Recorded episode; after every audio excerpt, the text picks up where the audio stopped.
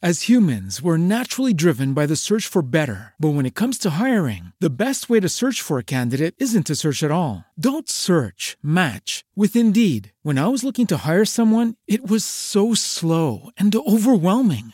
I wish I had used Indeed. If you need to hire, you need Indeed. Indeed is your matching and hiring platform with over 350 million global monthly visitors, according to Indeed data, and a matching engine that helps you find quality candidates fast. Ditch the busy work. Use Indeed for scheduling, screening, and messaging so you can connect with candidates faster. And Indeed doesn't just help you hire faster. 93% of employers agree Indeed delivers the highest quality matches compared to other job sites, according to a recent Indeed survey. And listeners of this show will get a $75 sponsored job credit to get your jobs more visibility at Indeed.com slash podcast. That's Indeed.com slash podcast. Terms and conditions apply.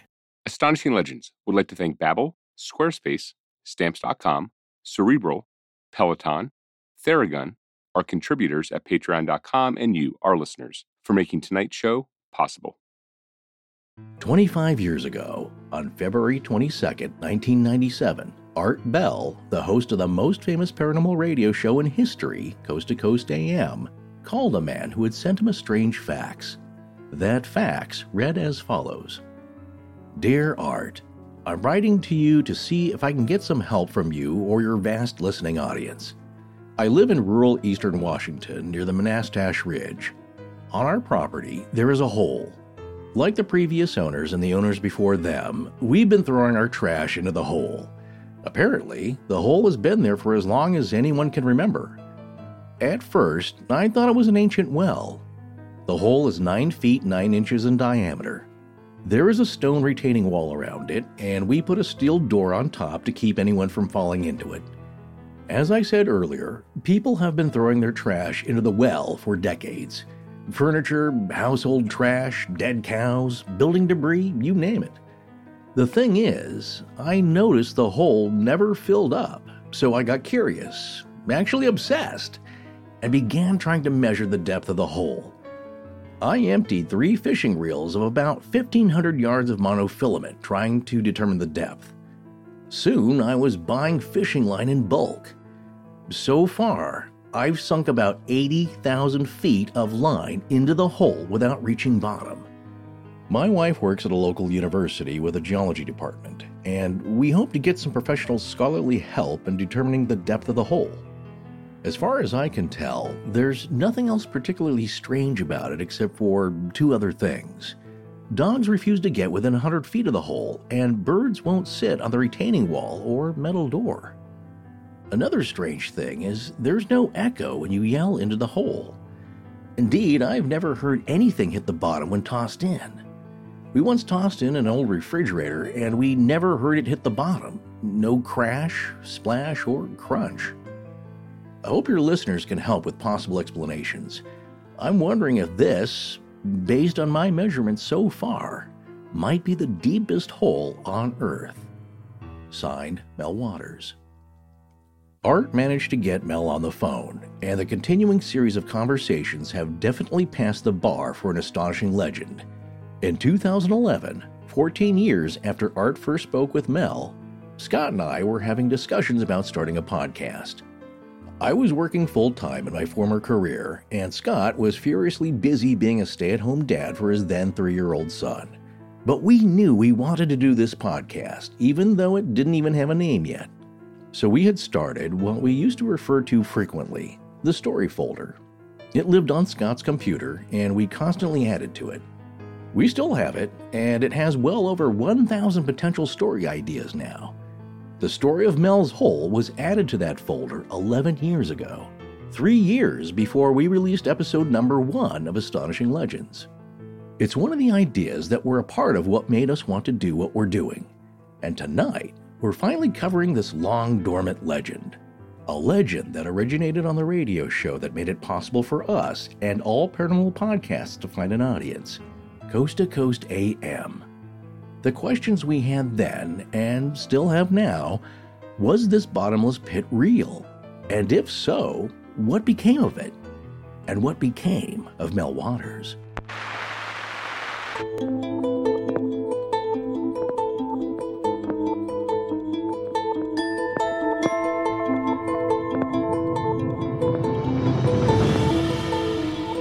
Welcome back to Astonishing Legends. I'm Scott Philbrook, and this is Forrest Burgess. I would be very cautious, Mel, about accepting a generous offer for the property with a hole, because you know what? No matter what else, Mel, your hole is worth millions of dollars.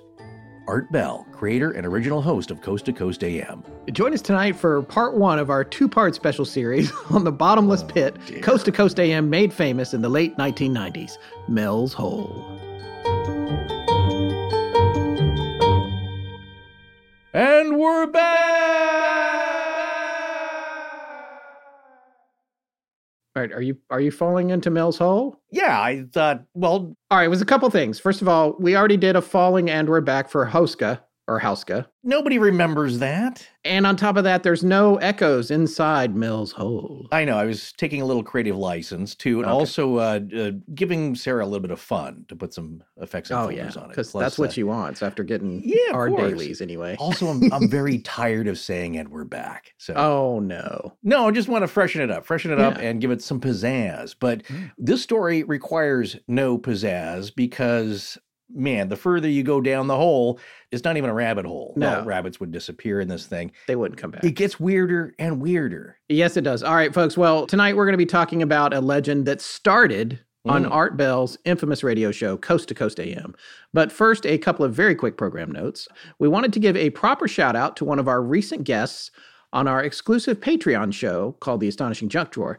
His name is Bob Anderson. Yeah, Bob is a fascinating guy, and and uh, we're lucky to consider him a, a new friend and fellow podcaster here. And, and we had an outstanding interview with him where he talked about actually seeing the Chicago Mothman in person. How many people you know can say that, right? Yeah, it's pretty awesome. He was close enough to make out the texture of the skin on its wings, and on top of that, several other people had pulled off the highway over a quarry and we're looking at it with him. Now he has his own podcast, by the way, and, and it's excellent. It's called Bob After Dark. So look for that wherever you get your podcasts. Yeah, I'll tell you what, Bob's story was great and just another good one in a growing series of guest interviews on the Astonishing Junk Drawer. So if you want to hear those, head over to patreon.com slash astonishing legends, where you can listen to those as well as other bonus content, including commercial-free versions of the main show here. You're not going to mention the other thing. Uh, what other thing? Well, we, we did the last one live with video. Oh, that's right, folks. We actually did the most recent episode of the Junk Drawer live, and I feel pretty sure that will be happening more and more. Al- Also, by the way, patrons, I apologize. I didn't post the audio version only of that to the Patreon RSS feed yet. I am going to get that done. So sorry, but you can go to Patreon directly and watch the video there. It's up there, the live video, although, of course, now it's on tape. Digital tape. They don't say tape anymore, do they? Mm. So it's another reason to check out our Mm. Patreon page. Video of our junk drawer. Sounds like something you could get arrested for in some states. And lastly, folks, we never have to do this more than once a year, it seems. But here's the deal our fantastic editor, Sarah, is running out of segues again. So you know what that means. We need you to send in bits where you get to hear yourselves after a commercial block. You know what those are, right? You get to hear bits of yourself Yes. announcing segues of the show after a commercial block. And isn't that fun? You get to be heard by tens of people, maybe even hundreds. Maybe even hundreds of people will hear that. But look, we enjoy hearing you. We find them really funny and, and charming. And I personally love to hear that when I'm listening back to the show, if I ever do listen. But yeah. Well, yeah, it's my favorite part of QCing the show right before it gets posted because it's the only part I haven't already heard. So it's, Yeah. it's really nice to hear. And I've been I've been pleasantly surprised by some people we know through the show and friends of the show and and legenders loungers and all these uh, folks that we will interact with. And it's like there they are. There they are. because some people we only know via text or or the, Yeah. the written word so it's fun to hear them. Anyway we need more of those. Yes, we do. it's not hard to do. You're going to have a lot of fun and you'll have even more fun hearing your own self. Yeah, so the easiest way to do that is to hit our main webpage, astonishinglegends.com, and right there at the top, click on where it says Submit a Listener Segue. It'll take you right into the directions. It's a piece of cake, but get some in soon because if you don't, Sarah's going to fire us. Oh, yeah, we don't want that. All right, so let's fall deep down into tonight's show. So, Art Bell sadly passed away in 2018, but not before launching another show called Midnight in the Desert, which Mhm. a lot of people will be familiar with. Coast to Coast, however, continues to this day with regular host George Noory and then several regular guest hosts filling in, including a former guest of our own show from January this year, journalist George Knapp. Yeah, also Connie Willis, who's when she's hosted, has turned us on to several stories. Uh, one of them being Flight 19. That's right. That's right. And so uh, it's it's pretty cool. It's still rolling. It's got a long legacy, and uh, Art Bell will live forever in our hearts and minds.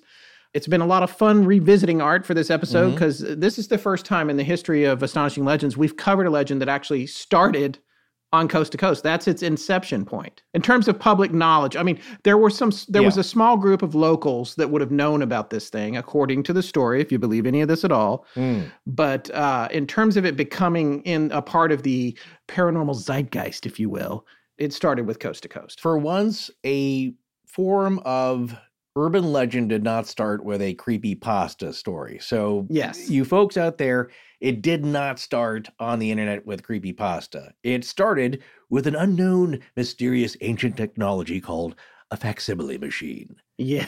this is classic coast to coast AM fare. This yes. is a story that Art Bell himself he loved. He said he he loved this story. That's why he got so involved and invested with it and kept it going for several years. And it always makes an appearance on the best of Art Bell. So yeah. whenever they have a collection of shows, this is one of the stories that is usually included. And if you love Art Bell Coast to Coast, you'll know this story, but you may not know all the details because there are several interviews that took place with the gentleman at the center of the story, Mel Waters, and they're a little bit hard to cull together. You can find them on the internet. You can also be a Coast Insider and get them in the archives. But really, it took us a little bit to suss out what was said when, the dates, and the timeline on this. So if you piece it all together, you can make a narrative, but we're going to help with that. I also wanted to say, though, is not only this story, classic coast to coast AM, Art Bell, it's also classic astonishing legends in that, as we said in the cold open, this is one of the premier and original stories that Scott and I would love to sit down with over an old fashioned and just talk the heck out of it. Just yeah. go over theories and like, hey, did you hear about this? And what about this part with the magic beam? Oh, yeah, what about the dogs coming back to life? These elements are exactly what we love to discuss and were part of the genesis for this podcast in that we would love to have a way to talk about this with not just us, but a bunch of people. And hence we have a podcast. So so when you listen to this story, just know that this is back to the roots, original OG Astonishing Legends. Yes, it is. It was an inspiration for the show years before the show even started, when because it took us years to get it off the ground. That's true. The other the, the other thing it reminded me of was just how smart, inquisitive, and funny Art was. Yeah. I mean, some of the stuff that he said over the years that Mel Waters came on his show crack me up, including another one that was a close runner up for me for the opening quote. This is right. an art line right here. Mel's the guy with the never ending hole. I mean, yeah. we could call it a bottomless pit, but he it was always a hole. It was uh, a never ending hole. Mel's hole is worth yeah. millions of dollars. It's just I can't I know right. that Art knew what he was doing when he was doing that. So Well, you know what's interesting it. is that a pit to me implies a bottom. And right. that's the crux of the story here. Is there a bottom to this thing? So when you say hole, you know what? I uh, was reminded of this when we started talking about Tiwanaku and Pumapunku. You have these blocks, and some are called blind holes, right? Yes. Meaning they don't go all the way through. They're drilled for a reason, and maybe they fit a peg or a peg fits into them. There's a reason they didn't go all the way through to the other side. They certainly could have with their technology, but they didn't. So it had a purpose to it. So right. anyway, that's a blind hole. But in this case, it's not a well. As far as we know, there's no water in it.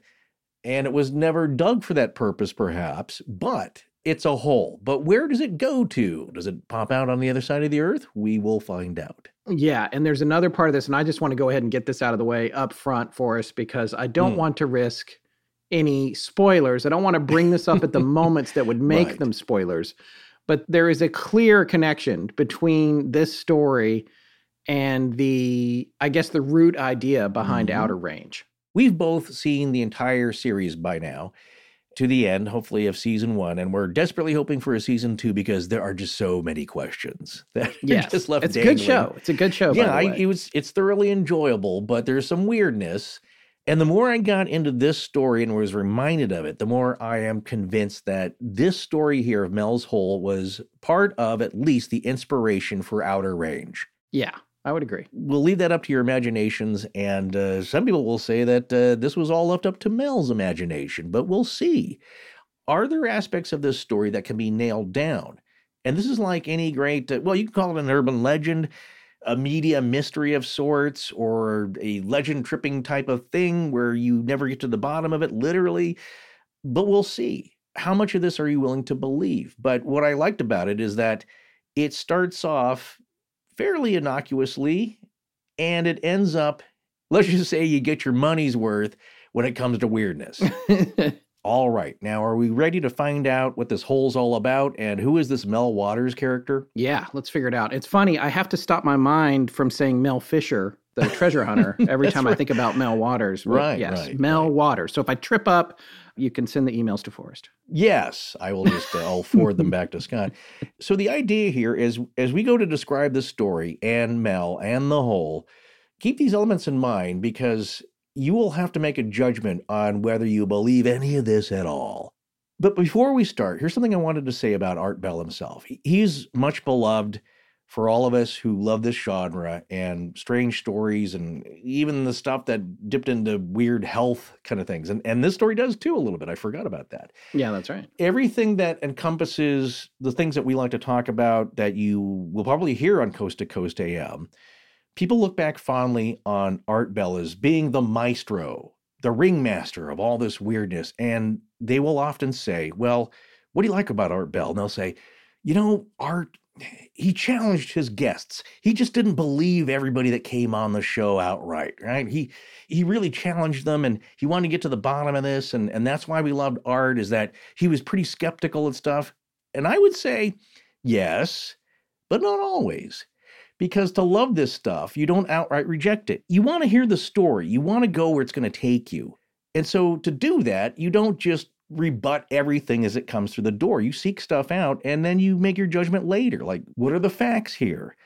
what do i believe that was the charm of art in that he was accepting without shutting the door and everything and then slowly opening it to see what was behind it. You know what I'm saying? He opened the door, like, let's find out what's here about this story.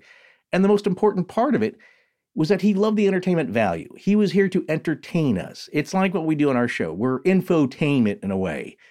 In that we hope to deliver some decent information, but ultimately we're here to all be entertained. And that was the purpose of art. So when you look back on it, I know we all like to be nostalgic, but just keep that in mind as you hear this, and you get a picture not only of Mel, but of Art Bell himself. So that's why I love this story as well.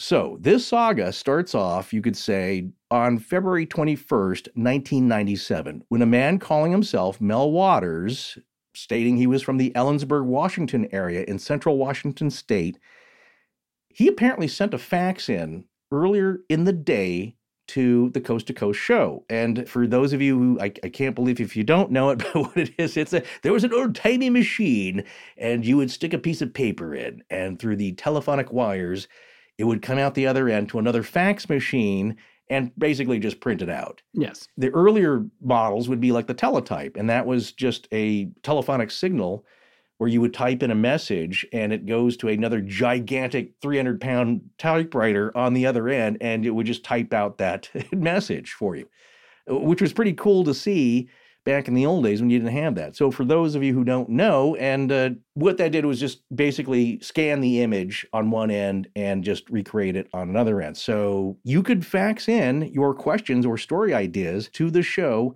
via fax. And a lot of people did that. And that's what this person, Mel Waters, did with this plea for help that we read in the cold open. And this fax is what piqued Art's curiosity when he read That's this. right. Like, well, uh, what are we talking about here? Well, it's a mysterious hole on this gentleman, Mel Waters' property, about nine feet, nine inches in diameter, or uh, for our, our European listeners, 2.97 meters in diameter, located about nine miles west of Ellensburg, Washington, and on or near the Manastash Ridge in Kittitas County. I, knowing the region and the state somewhat well, it's more so centrally located. If you've ever taken a car ride or a bus coming from the east and heading towards Seattle, you get on I 90 and you will pass through Ellensburg. If you take the Greyhound bus, you stop off a little bit before that in George, Washington. Get it? Yeah. yeah, that's because clever. it is. is this back when you were a drug mule? No, I would say back in the day when you didn't have your own means, Greyhound was uh, a way to get across the state in a leisurely manner. And the bus driver would stop off in George, Washington at this cafe called, guess what? The Martha Inn. Oh, okay. See, George and Martha Washington. Yeah, well, of course, okay. now it's a huge and popular. Uh, there's a big music venue there, and a lot of people. The Gorge. A lot of people go there for a, a great concert, and they've had actually a lot of big names play there. George Washington is a little east of Ellensburg, but you will pass through Ellensburg on the way, and it is also home of Central Washington University. There are three universities like that. Of course, you have your Eastern Washington University in Cheney that's a little town south of Spokane. And you have Western Washington University. And we've talked about CWU, Central Washington. I don't know if you remember, Scott, but they have a great primate lab there. And that is uh, at one time the home of Coco, the sign language ape. Oh, yeah. You know, it's interesting that you bring up Coco just yeah. in terms of animals and science, because the day that Art called Mel Waters after getting that fax was mm-hmm. also the day that they announced success with Dolly the sheep, same day. Oh, interesting. Cloned, the cloned sheep. Yeah, you know what? I believe same day. Mel talks about that with Art. Does he? I don't remember him talking about that. They did talk about some other current events, but I don't remember them talking about Dolly. Right, not so much about the sheep. Art does bring up cloning. And basically yes. we're gonna don't jump ahead but we're gonna talk about what the government you what you think yes. the government is willing and capable of doing. And it came up about cloning and or it's like well that's a bunch of baloney. Of course they're gonna clone people. They're gonna tell you they don't or would never but if they can do it someone's gonna do it. Yeah. Because if they don't you're gonna have some um, dr evil type doing it and you you better know what's coming or you better do it yourself. So that's how governments react to stuff and and that includes psyops which is maybe tied to this we'll see. Art gave a lot of time to mel waters. How many hours uh, would you say scott of, are there of interview uh, with mel well, his first appearance was around 40 minutes. That's the first time that he spoke mm-hmm. to him. Then he had him back a few days later for, I think, an hour and 10 minutes. Then there was yeah. another appearance for an hour and 10 minutes a few years later, a few years after that, another hour 20. And after that, two hours, 40 minutes, I think. Like it's all told, it's like five or six hours yeah. over the stretch of several years, which tells you a little bit about how Art felt about this story, like you've already yeah. said. But he clearly was interested in this, regardless of what he thought about it. It was good radio. Of course, people call in. And one of the other charms of this show is that they would always take callers like West of the Rockies. We're calling the, the first time caller line as well. Whatever. There's a lot of charming things about the show that. Well, uh, he had different lines. He had the first time right. caller line. He had the with the wild card, I think it was. Yep, the wild. A lot of people calling in on the wild card line, and uh, yeah. that's uh, another great feature of this show. And it's heartwarming to hear these callers from over a decade ago calling into the show with their questions and comments. And of course, some people don't believe him. they don't believe this guest and a lot of guests that he, he would have on the show, but that didn't bother Art. Look, it's entertainment why are you going to shut somebody out just because oh that sounds silly. Well this is all silly. That's my right. premise for what we cover. It's all impossible and ridiculous and uh, there are people who aren't going to believe any of it but it, it creates and sparks wonder. So in this case though people were calling in and art wants to let you know that he chose this story. This guy didn't force his way on the show. He's not just calling in as a cold call first time caller Art heard the specs of the story and thought it was interesting enough to want to interview Mel. So it starts off as a very longish segment for the Coast to Coast AM radio show. Usually, sometimes people will get an hour, sometimes just a, a short blurb, depending on how many people they got lined up for that night.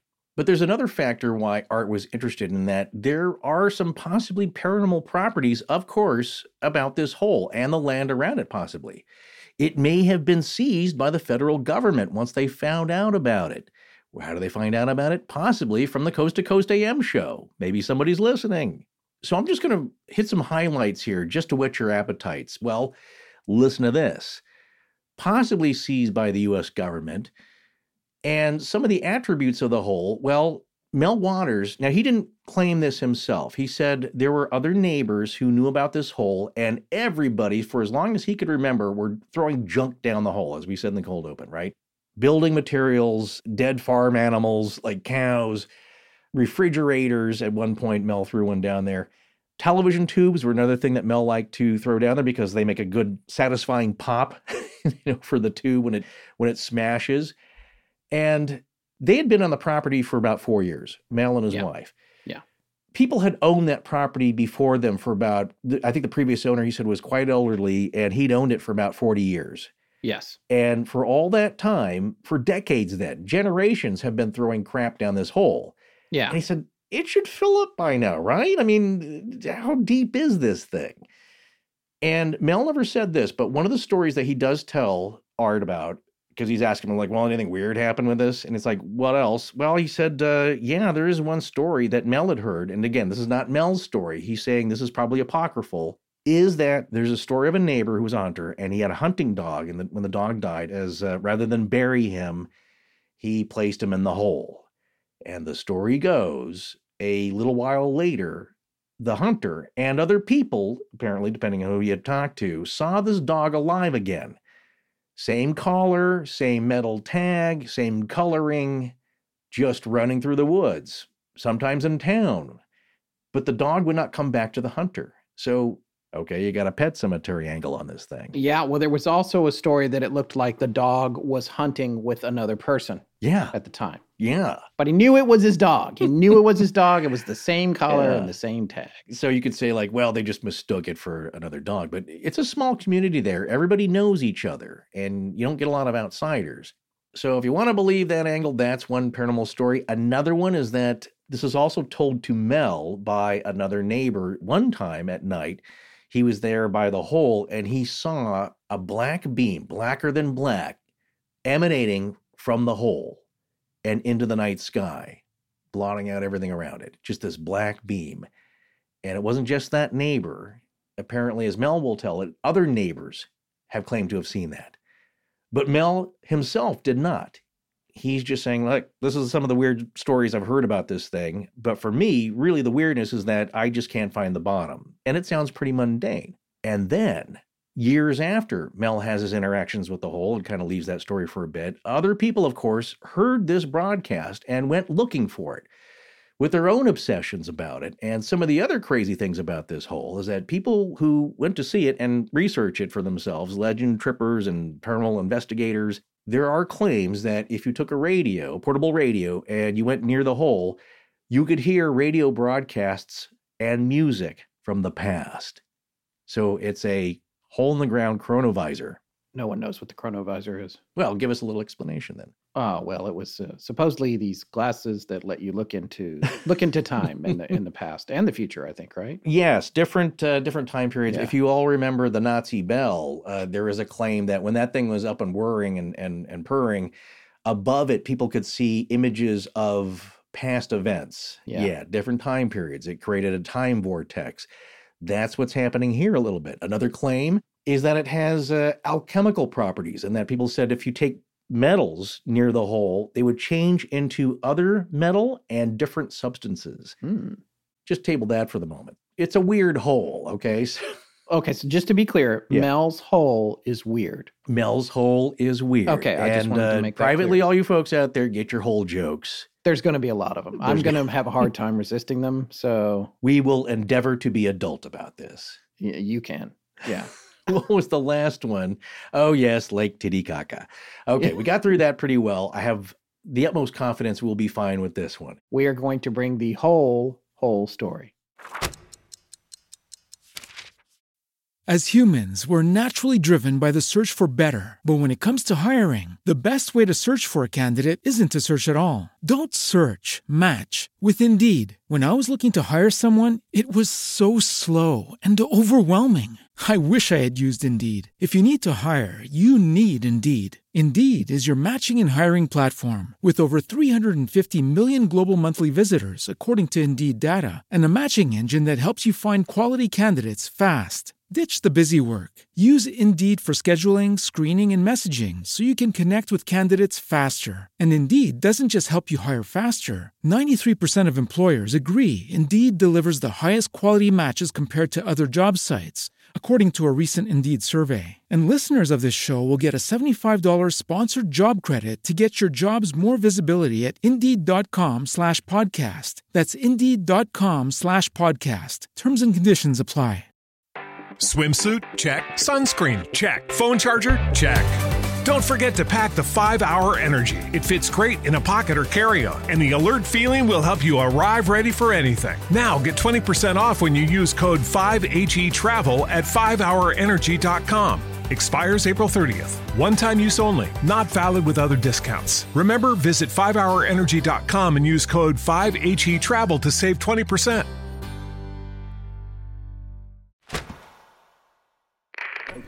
Forrest and Scott, thank you for supporting their sponsors. I'm Renee.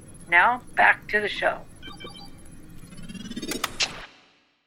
Well, just to kind of round out the tantalizing, titillizing aspects of the whole here, the story goes on in that there's some dark spots to it. Nobody seems to know a real Mel Waters. So as the narrative continues, and Mel is a part of this and keeps popping up here and there, people start to wonder who is this guy? Did he ever really exist? Well, obviously there's a recording of him, right? But who is quote unquote Mel Waters? There's a question about that. It's all cloaked in mystery, as well as the hole. Where is the hole? Can anybody find it again? Well, people have claimed to right after the story aired. Now, here's the thing after that story aired on Coast to Coast, it got a lot of imagination sparked. People went looking for it. There were local news reports, newspaper reporters were trying to find out who's this Mel Waters guy? Where is this hole? He kind of describes it as being on the outskirts of Ellensburg near Manastash Ridge, but it's a large area. Where exactly is this? And where can we find this property? And some people have claimed to have found it, but they never told anybody else where it is exactly. So it's a hole with a mystery, and everyone surrounding this mystery is also a mystery. And you could say, like, well, look, it's just a crank call. It's a hoax. People do that all the time, and they fool Art or they they fool George Noory or any of the other hosts with their crazy stories. But this one is different in that if it is a hoax, there are enough seemingly real elements to keep it going, to keep it believable. And it gets nuts, but not all at once. That to me is a sign of a hoax right off the bat. It's just immediately too much. To me, this thing unfolded in a way that uh, I think if it was a hoax, it was expertly done.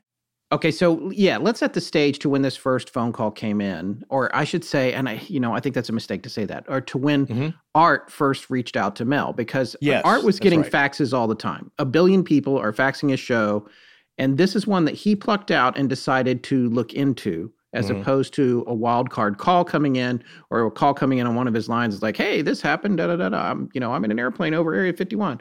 They, so oh, that was another that was another yes, great show. Which famous yeah. famous episode. He faxes this over, and I think he maybe is just thinking Art's going to announce it on the show. Like anybody who uh, wants to call in with some theories or what Mel should do about this whole geologists or karst experts, anybody have some recommendations to check this out because he was just curious. He was just like, I, I don't know what to do with this thing. I, I want to explore it more in a safe way. What should I do? And Art was interested enough that he got the phone number off the top of the fax. As uh, again, to explain this, if you've never seen a fax, if you turn on the settings on your fax machine, you could have a fax number, of course, print out at the very top in the header or the footer of you know what your number was not only your fax number but also a telephone number if people want to call you about like hey what is this? Uh, you just fax me. So he got that phone number for mel off that header or footer off the paper fax that came through and he called him.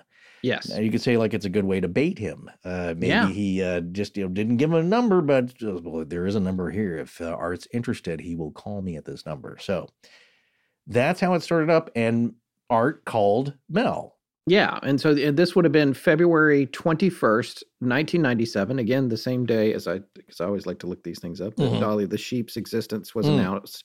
Not that she was born, it was just that when they said, "Hey, we cloned a sheep in Scotland."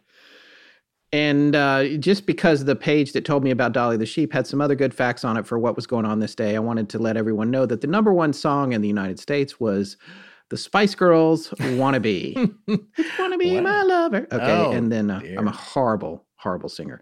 Uh, number one song in Britain, Yeah. "Don't Speak," No Doubt. Oh, Those of yeah, us of a certain age, that'll bring back some memories. that seems flipped. I would think the Spice Girls would be would have the number one show in Europe being European, and uh, No Doubt. yeah, maybe that you think that maybe Santa they Ana got that favorite here. backwards. I don't know. That was big here. So Yeah, um, well, they both were big, big songs. Yeah. Uh, you know what? You're right. This is, uh, and what kind of astonishing legend host would I be if I didn't fact check it? Uh, you're making a very good point here. So I decided to look at the actual Billboard website for the Oh, Billboard. Hot 100 for February 21st or 22nd, also of Mhm.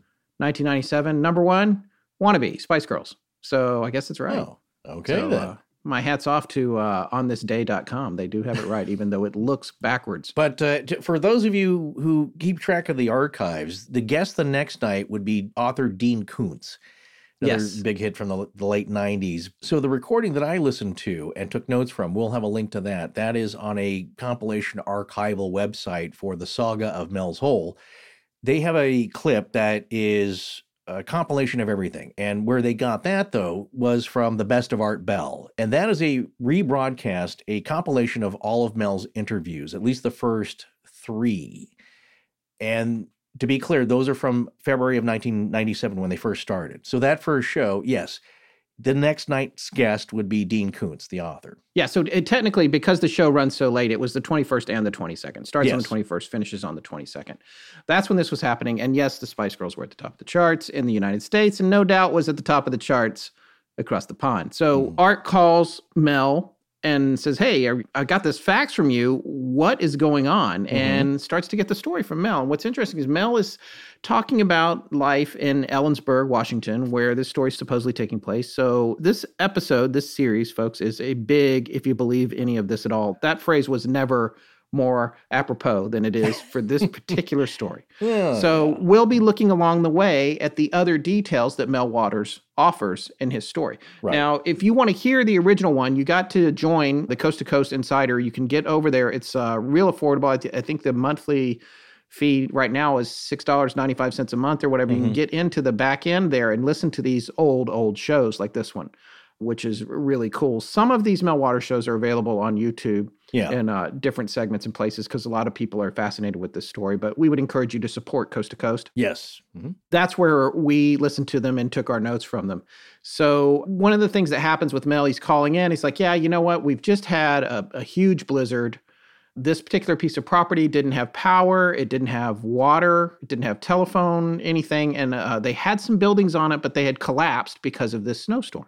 Mhm. But the property itself, that's where the hole is. And there's a couple of varying facts about who owns it. But one of the things that Forrest already indicated was that they had had it, him and his wife, who were already, I think, in the process of becoming estranged or separating, had had it about four years. Mhm. But the property had prior belonged to an elderly person who had had it for 30 or 40 years, Mel thought. And Yeah. that person obviously knew about the hole that was on the land. Yes. And a lot of folks in town did. And now, when I say a lot, Mel indicates, oh, you know, I don't know, maybe 20 people at least Mhm. were coming and being allowed to dump into Mel's hole. yeah. So, Oh, So dear. that's- You- get your laughs out now. All right. yeah, so I'm not. We're I'm gonna, never gonna yeah, I'm make. gonna have we're not gonna make it through. Okay. Oh no, I know we're not going to make it through. So this is in Ellensburg, and uh, Forrest, I take it you're familiar with Ellensburg, Washington. Well, yeah. I mean, I I went to the University of Washington, and Yeah. that's in Seattle. And of course, I have uh, friends there. I'm I'm familiar with Washington State and Northern Idaho, and parts of Western Montana. So the whole area. a lot- If you live around there, you usually are. Right. Especially if you live in what they call the Inland Empire, which is, uh, as people will see on the map, it's like, well, that's more central Washington, slightly south and central of in Washington. And you're correct. But a lot of people consider anything east of the Cascades to be Eastern Washington. So, Right. and it's funny if you tell people like, "Oh, I'm from," uh, you know, I'm from the Spokane region or I'm I'm from uh, northern Idaho, the Panhandle. Like, oh, it must be really rainy there. It- it- Right. No, no, that you're thinking of Seattle. You're thinking of Tacoma, Olympia, all the uh, the more the western cities there. And yes, it is often rainy and uh, gloomy during the winter. The usual weather pattern is 40 degrees with drizzle. Yeah, and that would be influenced by the geography of the area, right? Like the, the Well, you're you're on the coast, yeah. So Vancouver's the same thing. That's why they shot a lot of the X Files there because it it was a moody and evocative. But what I will say, having gone to the University of Washington uh, for two years at least to get my undergraduate stuff out of the way, is that you would be like that during the day, and then as the sun was setting, the, the clouds would break, the winds would come through, and it would be a beautiful sunset. Yeah. So it just changes a lot. But yes, Yeah, a lot of people nice. can't put up with that because it is very uh, it is very rainy during the winter. But the springs and summers gorgeous. right. So if anybody in the Pacific Northwest has gone westward and on I ninety, and don't you know of I ninety? You you must have taken it on your cross country journeys at some point, perhaps. Yeah, I've absolutely. But I've just I never got up to the Pacific Northwest. I always wanted Yeah. to, but I haven't quite made it up there. Yeah, so. when I was a kid, if you take a car trip with the family and you head west, you'll go through Ellensburg because it, it goes right through I 90, and I 90 will touch the edge, the bottom edge of the city limits there of the town. right. So you go through there, and then uh, a little while later, you're in the Seattle area if you keep on going. So a lot of people in the area have heard of Ellensburg, but it's a, it's a little town, it's a college town Right. as Mel will describe it a little later on, as we'll see, he describes the population back then as about uh, like 12,000 or so, and, and over half of that is probably college students. So a little less than maybe 6,000 people are local. So it, it is a tight knit community. And that figures into this because with that descriptor, you should think that people would know of Mel.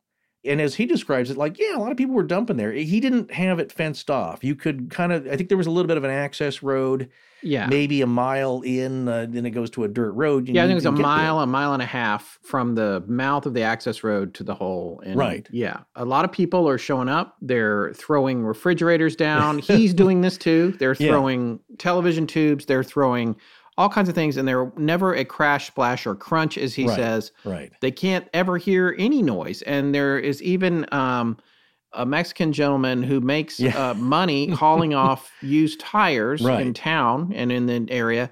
And he brings the truck up there and dumps all those in the hole. We heard about this uh, later, yeah, on a, on a Yeah. on a later interview with Mel that he said, "Well, I never told you this before, but yeah, we had a diminutive Mexican gentleman whose job was to collect these used tires, and if they were too bald, if he couldn't resell them or retread them, instead of paying a disposal fee, we just throw them in the hole." He said, "Like there must be thousands of tires down there." Right. So, on top yeah, of yeah. everything else. Literally on top of everything else. And as Art said, like, ugh, God, that bottom of that hole, if there is one, has got to be disgusting. Tires, dead horrible stew. cows. Right. So anyway, a lot of stuff is going into the hole. Right. And when Mel is on talking to Art, he confesses to being a little bit concerned about the water table. But the thing is, when he went to measure the depth of the hole, he had a very novel idea. He apparently used to be, wow, he was a self described former, almost professional shark fisherman. Yeah. So think of Quint. Yes, and Jaws. Right, Robert Shaw. He doesn't do that for a living. He's certainly not that uh, grizzled. Nowadays, at this point, he's pretty much retired, but he's working on a few things. But he has experience with shark fishing, and, and he has a clever idea, like you said, to find out one, not only how deep is the hole, but is there water down there? Yeah. And at the, at the time that this story takes place, we're able to deduce based on something he said in a later interview that he was probably around 64 or 65 when this Mhm. first call takes place. And he decides he's going to get some fishing line and put a, a one pound weight on it, which you would think as a fisherman, you're like, one pound, that's crazy, but not for sharks. He's probably got these. So he's taking a one pound weight and putting it on the end of a 20 pound test line, monofilament. Right. And he's got these big reels, these big saltwater shark reels, and he's lowering the Yeah. line down and trying to wait for it to go slack. Right. It's like when the weight hits the bottom, the line's going to go slack. So he gets his reel, he lowers it down. It's going down 1,500 feet With his initial spools, yes. with his initial Right. spools, and nothing's happening. So he's starting to try to figure out well, wait, where is the bottom of this hole? How deep can it be? Yeah. And as this stuff is happening and he's trying to make these determinations, they're doing other experiments. Like Right. he's yelling into the hole. and one of the things that he said about that was he never heard an echo of any kind. Right. It was like it dampened the sound almost. No sound came back. Well, sound or light. That's the other thing is that he shown uh, high-powered flashlights. You know, back then you could get, well, you can you can get a hundred thousand candle power. Uh, I, I'm Yeah. not sure at the time, but now it's fairly common. You can get like a million candle power flashlight. yeah, And- now with LED, you can get these crazy handheld spots. Yeah, they'll like, start a fire. Uh, but the idea would even even in Mel's day, he said you could point these at the sky and you'd see the beam go all the way up uh, into the night sky. Yeah. He would point that down into the hole. And he said like it just swallowed it up. He said it only it would illuminate the sides of the well, which also I'll describe as and you had to kind of piece this together, like what's around the hole. It's not just a dirt hole with nothing around it. Mel described it as having a stone retaining wall, and that went down about 15 feet or so, and then it would be dirt and rocks. Yeah, if you looked inside, but on the outside, Okay, it was yes, only right. three and a half feet tall. Right. But when you looked inside, Silence of the Lamb style, it went It down about 15 It puts feet. lotion to the basket. Here's Yeah, the deal: is that there was a lip on it, so it wasn't just. I thought it was flush at first, but no, Yeah. it is kind of like a well in that sense. There is a a rock retaining wall around it, so Yes. you know, so you didn't basically slide in or fall. Were able to fall in. Now, if you did, that'd be the end of you. And right. that's the deal: is that somebody built this. If this is true, that is curious to me. Somebody took time and care to build this retaining wall around it. Again, it goes down about 15 feet. He said basically after the dirt and rock phase, after the 15 feet, it was just stone as far as you could see. And then you couldn't see anything down there any further. That's right. That's So right. just this black abyss. And it's the trope of the bottomless pit. All of us, when we were kids, heard stories about that. Why is that such a big thing? Because of the bottomless part. It doesn't make any sense. What do you mean there's no end to this thing? What do you mean I can't hear a twink, even if it's 30 seconds later? Well, that's what's stumping Mel here. And so as he runs out of the 1500 yards of monofilament, he then goes to the professional fisherman's shop where you can buy more advanced gear than probably your Dick Sporting Goods. He's now buying 5,000 yard spools of 20 Yes. pound test line. And the way he described it later is that he had uh, basically an outrigger. So that was about a foot and a half, two feet long. And that was an extension over the hole so that the line is now dropping down more or less straight through the center of the hole. right. And yeah, what he said uh, later is that you could move it side to side when it got that long, but it was kind of hard under the weight of the line itself. So that's what's happening here. He's now splicing together 5,000 yard spools of line because the idea is that uh, you go to, to the fisherman's store here and they're assuming that you're just filling up other smaller reels, right? Right. for other fishermen. Maybe you have a fishing charter and you have guests and you give them fishing poles to use. And so line gets lost or gets tangled. You have to replace that. They don't know or care what he's doing with it, but that's what he's saying is that you can get these big foot wide spools of monofilament. Right. So he's running it down there. It's getting longer and longer. He's getting down like past 4,000 feet. He wants to find out. At this point, it's like, well, there must be water down there. Did I hit water? So he comes up with this experiment, again, based on his shark fishing skill set, Right. where he's going to take a roll of lifesavers and send it down. You can put the pass the string through the middle and send it down there. And then this is something that I thought this was interesting. He was talking about a shark fisherman's trick, and this is what they Mhm. would do: is he said they would put their bait on a balloon attached to a roll of lifesavers, and the bait would go out into the ocean on a tide. And uh, Right. this is quoting what he was saying on uh, Coast to Coast. And eventually, lifesavers would melt, and the bait would fall to the bottom. Mhm. And I, I was like, "Oh, this is crazy. And then I went today and I found a YouTube video and put it in the links yeah. about using a balloon to bait sharks. Uh, Yeah. There's nothing about the lifesavers, but you know Right. this is definitely a real technique. Yeah. And it talks about that. That might have been his little hack, the lifesaver part of it. But he so Yeah. he sent the lifesavers down because he knew that was his control for his experiment. He knew that lifesavers dissolved in water and that he would be able to determine if there was water by whether or not the lifesavers dissolved, as opposed to Right. just sitting down a weight that might get dried off by the time it got back to the top. Good point there. And his point was that yeah, if you're surf fishing or you're you're fishing from the coast, you can't cast out far enough to get into shark range. Now, That's right. You have famously caught a flounder with a bit of dried apple from the shore. Yes, yes, I have. In Let's the North Carolina surf. Well, it was dehydrated apple. Okay. And uh, I was in the Boy Scouts at the time, and Yeah. my scoutmaster said he would eat his hat if we managed to catch fish with dehydrated apples because we'd run out of bait. and sure enough, we did manage to catch surf catch Oh. flounder Yeah. in the North Carolina surf with dehydrated apples. And he did attempt to take a bite out of his hat, but we, we let him off the hook. Fortunately, his hat Um, was made out of dehydrated apple. Yeah, it's dehydrated apple hat, but it did work. Flounder's delicious, surf flounder, and uh, The point, though, is that you were surf fishing. You're standing in the surf, right? yeah, yeah. You get a big saltwater pole, pretty long pole, Right. and two or three weights, but they're only a few ounces. You can put two or three hooks on it and cast out past the breakers Uh, if you can. okay. If it's high tide, usually the waves are breaking closer to the ocean. Let's go out just a little bit past the breakers, and they they would be there. My question is that uh, you have to get the bait and the the weight in a Yeah. cast. I don't know, what, 30 feet, 40 feet into the surf? Yeah, yeah. So in that case, yeah, but no Okay. sharks. Yeah, Right. So the balloon keeps the weight and the bait afloat as it takes it out to the tide to shark depth. And then by that time, the lifesavers will have melted yeah. and uh, provide a delicious Wint-O-Green treat to the fish.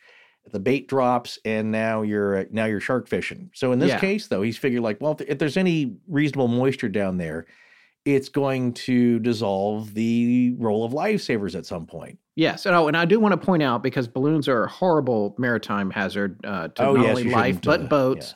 Uh, the YouTube video I watched today, the guy said very plainly in it that it was a biodegradable uh, balloon that would dissolve. Ah, very good, very good. Yes, unlike the crew of that one party boat that. yeah, uh, that's what were- made me think I need to really say something about this. Yes, we should. That you shouldn't do that because that's just a bunch of latex now clogging up uh, and polluting the uh, the bay. Yes, doing everything. It's killing animals and your boats and jet skis and whatever else. So um, he's doing this. He, he's like, you know, it's 5,000 feet. There is there water? There must be water at this point. And sh- nothing is happening. Lifesavers come up bone dry, and he can't figure out what to do next other than add more line. Now, he has been Yeah. talking about his wife, who supposedly worked at, he just says a local university, but Ellensburg, right in the heart of it, Central Washington University. So that's probably the school. It's assumed that's the school Yeah. because what's also hinted at is that she works in the geology department.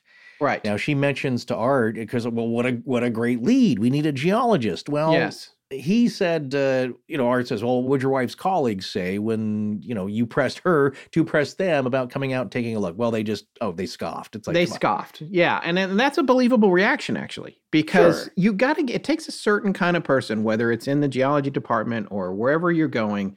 It takes a person like the kind of person that listens to this show to go, huh?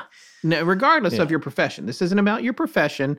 It's Right. about a certain disposition where you say, that sounds crazy, but you know what? Let me get some gear and let's just Yeah. check it out real quick. It's easy to imagine that that department is just like, yeah, whatever. Your husband's crazy. You guys don't have a bottomless pit on your land, and we've You're got all these. leg. Yeah. Yeah, we've got all these experiments to finish, or we've got these theses to write, and whatever. So that's plausible to me that they were like, no, we're not going out there.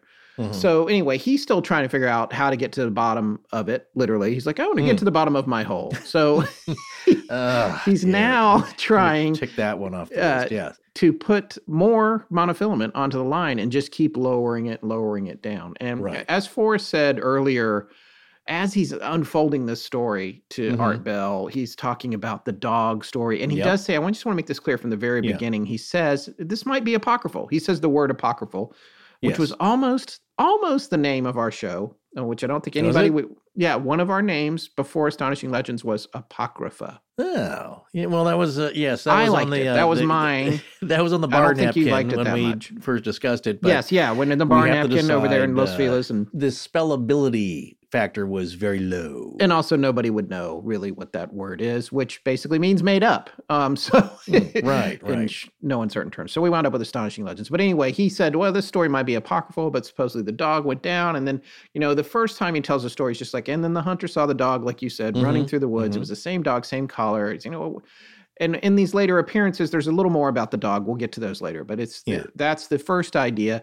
It's not something that Mel ever said himself. So far, all he said is this hole's deep. I can't find water in it. right. I gone down about five thousand feet, and I'm going to keep going down. So Yeah. Art, whatever his disposition is, Yeah. there's a couple times when he's just like, "So Mel, you're you're not pulling my leg, right? You're telling way- the truth." It starts out very in, gentle, yeah, yeah, right. and and Mel every time, "No, no, I'm not pulling your leg. I'm Right. I'm telling you the truth. This is on my land. This is happening, and you know, I just." then he starts talking about, you know, folks know about it around here. Everybody's bringing their stuff to dump in it. And Yeah. as Forrest said, the, the, he didn't mention the uh, gentleman bringing the tires until a later interview, but Right. he did say, I let my neighbors put stuff down in there. So, Well, that, you know, that's the tradition around there. Now, here's the thing: is that uh, before you uh, start thinking that these are all horrible people, yeah. you'll find out Mel is actually fairly ecologically minded, and he even says, uh, "You know, I, I, yeah, I know the TV tubes are bad." And then felt bad what- about the TV too. Yeah, and Art's grilling him on that's like, well, I don't know if that's uh, you should be doing that. You know? Yeah. and just like, and another thing is But he's also like, I also don't know if you should say it on the radio. Yeah, a little late for that. Yeah. But you know, as far as Mel's concerned, this is not a new idea. Even out here in Southern California, uh, maybe seven or eight years ago, they made a deal with one of the local mine owners, and it was a very deep mine shaft out here somewhere in the Mojave, I think, Yeah. and it's not being used anymore. And I think they made a deal with some of the counties to use it as a trash dump because it's Right. essentially solid rock. It's not going to seep into anything. right.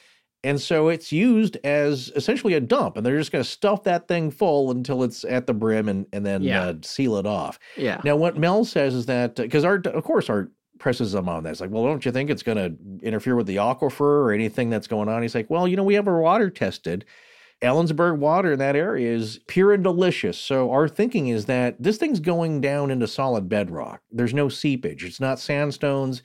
There's no aquifer issues that people have been doing this for at least 40 years. Yeah. He said the gentleman that he bought the property from was about in his 80s and it was as long as he could remember it going on uh, you know, Right. that people were doing this. So not that you should keep on doing that, but it's convenient. Look, these people are rural.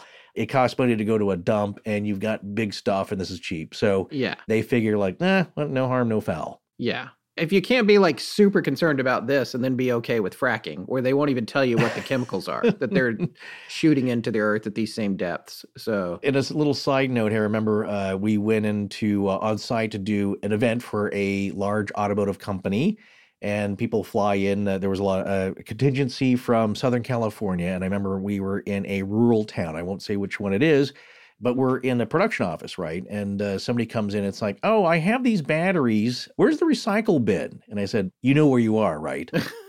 uh, yeah, there's no. That's Southern California. There's no recycle bin here. right. Uh, so either you pack them back in your bag or they go in the trash. And they're like, "Uh," you know, and so that's what you learn. It's like somebody telling you we don't wear seatbelts around here. If you've driven around recently without a seatbelt, it feels weird. It doesn't Yeah. feel right. So again, this is also 1997. So uh, attitudes have changed, and uh, let's just say that Mel is aware of these things, and that Yes. uh, well, even in the but- moment, he was aware of it. yeah, Yeah. it's not cool. He's certainly not throwing pets or cows down this thing, but he knows other people have. Yeah. And they all know this. Now, here's another important aspect of it. Can any neighbors who know about this be produced? Keep that in mind as we go along. Yes, Because definitely as you hear the story, this might stick going down. So, anyway, Right. please continue. There gets to a point where, of course, it's coast to coast. So Art starts taking phone calls and people are calling in and talking to Mel. Yeah. And it's just the best part of the show, hearing these folks talk. Eh, One of them calls in and volunteers to be lowered into the hole. That is a gentleman from Austin, Texas. Yes. Uh, you get people all, well, if- listen, if any of you have listened to it, you know there's a certain type of person that calls in Yes. in a certain age range, and, and maybe uh, they're not NYU professors usually. Uh, not, Are no you knock on. It's like what I- the listeners of Coast to Coast on Astonishing Legends? No, what I'm saying is that there are people that think like that aren't like, oh, this is what a bother. I this is Yeah. what ridiculousness. I didn't have time for this. It's people who are interested in this stuff. And if you've ever watched any ghost hunting show or know ghost hunters, there is a blue collar aspect to this. Yeah. That is the background of my family. We're not all Yeah. highfalutin. We a lot of laborers and artists on my side of the family. The other Yeah. side, they're doctors and lawyers. Our side Right. is a salt of the earth type. So it's people who don't uh, think this is ridiculous. We all share an interest in this, but it's people from all over, and they have some good ideas, and that's what they're calling in. That's why Mel contacted Art. Is that like, hey, is anybody out there? Any of your listeners? I know you have a huge listener base. What can we do about this? Yeah. Because here's the thing that, according to Mel, is really driving him with this minor obsession is that he just wants to experiment. It's like, I got something kind of unusual here. What should I do with it?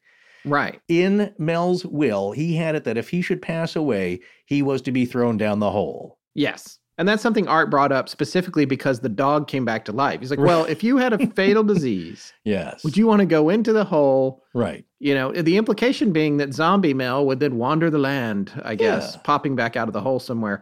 I don't know. But he said, yeah, sure. If I was dead, you know, he's like, go, alive? He's like, I'm not going down there. Yeah, No, yeah, are you yeah. crazy? But this guy from Austin called in and said, I'll go down, but I want to be in a cage and I want Mhm. an instant up button.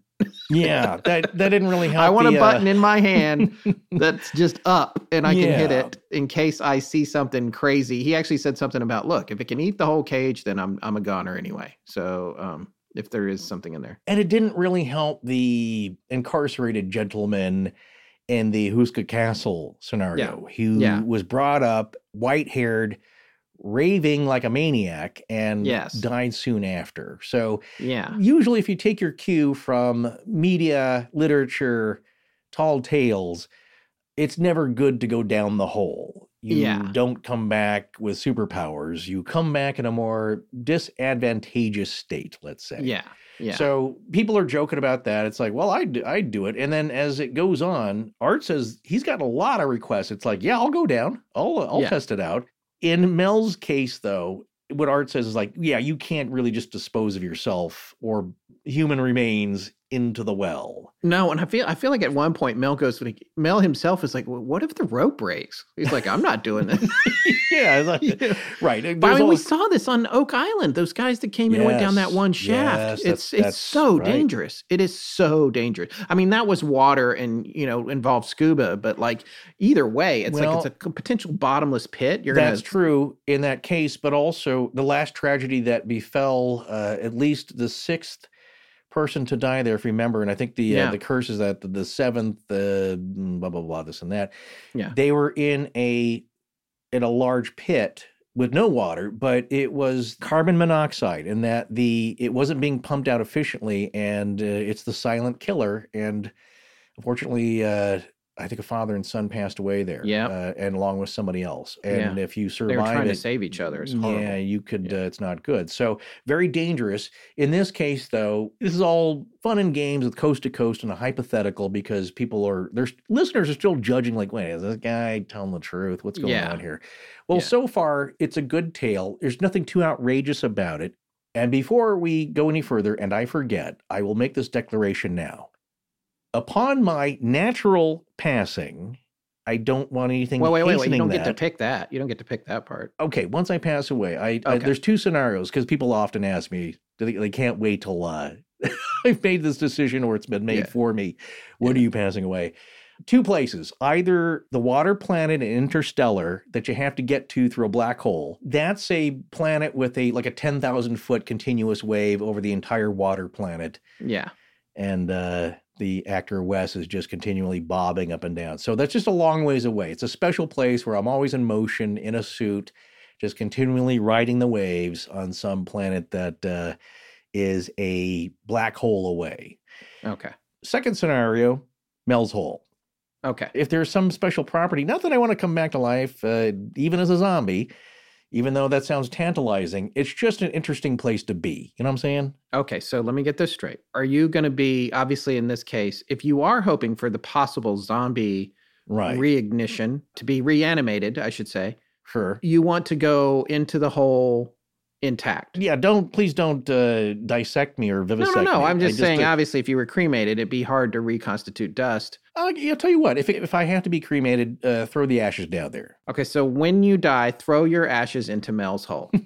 Okay, I just want to preferably Can you just say a- that on tape? Like, Uh, preferably as a whole cadaver. And here's the deal, though. see, that's what I was talking about. Because you might come back out of Mel's hole as a zombie. You know what? He- This is something that we're gonna we're gonna save this for part two about the hypotheticals Yeah. because we're gonna hear about scenarios where weird stuff has happened that is indirectly connected to this whole and it makes you wonder if you believe in any of uh, these kind of supernatural or paranormal things at all is something like this possible are there earth forces at play here much like electronic fog something weird happening in that because of these depths and what i call extreme physics Right. or extreme geophysics in this case maybe there are some weird anomalies that can happen Right. and In this case, though, what I would say, upon my demise, there are out of the two options, number two, Mel's Hole, is a lot more easy for you to achieve. Right. Should you survive Right. me? Okay. That's all I'm saying. Unless you can find a rocket, that, you know, that's uh, Right. okay. Just to make it easier, just shoot me into a black hole. Yeah, that's that's super easy. Be way easier to Yeah, find a hole that- in the ground in in Washington State, I think. You never know. John Hurt is endlessly sailing through space from uh, the first Alien movie. Remember? That's fiction. Okay, so the case here, though, is that no zombies are coming up. That's just the one story of the dog returning. We have other phenomenon, but what Mel is stating here for the record so far is just that it seems very deep. So then people start calling in. They Art says, "Look, I'm no hole expert. I don't know much about geology. Is there are there any listeners with some comments?" And somebody calls in and says, "Well." He looked up, uh, and again, I think they went to the he went to his actual set of encyclopedias folks, the actual books, and said, "Well, I looked up in the uh, this is Dave from Milwaukee." At 16 minutes, uh, 30 seconds into the broadcast, and he says, "Well, the, I looked up the Marianas Trench, and it's 36,000 feet deep." And he says at that time, with current mining technology, they can only go down about 1,640 feet. So things and technology have improved since then, 1997. Uh, but at that time, he said that's as far as he could research. That was about as far as a, as a drilled mine can go. Okay, just a, a few mine facts here. The deepest mine that I could find, or the article about it uh, in the United States, is the Lucky Friday mine. That was sunk uh, May 24th, 2016, and it was a performed by Hecla Mining, and it's called the Historic Lucky Friday Mine near Mullan, Idaho. Uh, does the name Hecla sound familiar? Yes, it does. Well, the heiress that stood to inherit all that is from the Mad Doctor of Spokane story. Oh, that's why I know the name of it. Hecla, yeah. Yeah, oh. Listen to the Mad Doctor of Spokane, but that's what kind of money we're talking about here is Yeah. a mining magnate uh, dynasty of sorts. So that is their mine, and that mine's about 1.81 miles deep. And I again, there might be a since then a new and deeper mine in the U.S. Right. The deepest mine in the world is the Mponeng gold mine in South Africa, and that is spelled M P O N E N G. And uh, oh, I think in that was South Africa. profiled. I thought it was in China. Yeah, that was yeah. there was a great uh, segment on it and 60 minutes, I believe. Yeah. that gold mine. Uh, that is 2.5 miles deep. China did sink a. Uh, there is a. They're on record for another drilled hole, I believe. Right. Uh, but that's I- I different. just- these, are, yeah. these are two different Yes. things. Drilling a hole is different from like a functioning mine that human beings in gear are going in and out of. That's true. This seems to be natural in some way. At least, uh, well, I don't know. The the top part seems to be pretty round. Okay, it's not Right. like a, a natural crack karst like Houska. That seemed to be more of a, a deep hole, but a natural fissure, Right. and uh, possibly bad gases are coming out of it and making people loopy, seeing all kinds of stuff. Right. In this case, though, doesn't seem to be any gases coming out of it. Doesn't really affect people. So if you ask Alexa, though, what's the deepest natural hole? Like, what's the deepest vertical, you know, naturally occurring opening in the earth that we know about so far? She responded with, the deepest known open vertical volcanic conduit is Þrynúkagigur in Iceland. Boy, I hope I got that right. I'm not looking that up. Uh. No one will know. Icelandic is an interesting but difficult language. T H R I N U K A G I G U R in Iceland. And that is 204 meters deep or 609 feet deep. So that's the, the deepest known natural hole. Right. So that's basically a 60 story building. Yeah, exactly. So here's another theory, though, is that this hole of Mel's may be a lava tube Right. coming from, of course, there's a lot of volcanic activity. You got Mount Rainier to the west. People were thinking, like, well, maybe that's what it is. Those can run, uh, it's like a vent tube for a volcano. Well, that's one idea. We're going to explore that in part two. But getting back to the interview here, people are kind of joking around. So somebody calls in with some facts and figures. Like I said, the Marianas Trench is 36,000 feet deep. And the deepest they could drill down with technology for mining at the time in 1997 would be 1,640 feet. So, so Mel, with his first spool, he's already gone 1,500 yards, I believe. Yes. Three feet to a yard here in the States. Yeah. And I It's said feet ways. earlier, but it was yards. You're right. I forgot about that. So, of course, people are calling in and they're having fun discussing stuff. Now, eh, something that Art said I thought was interesting and possibly viable about why is the government interested in this? He suggested that the government could use it to dispose of nuclear waste. And if it's solid rock or if it's a, a natural hole in the solid bedrock, well, that's been done too as a safe way to dispose of it where it's not going to leach into anything else.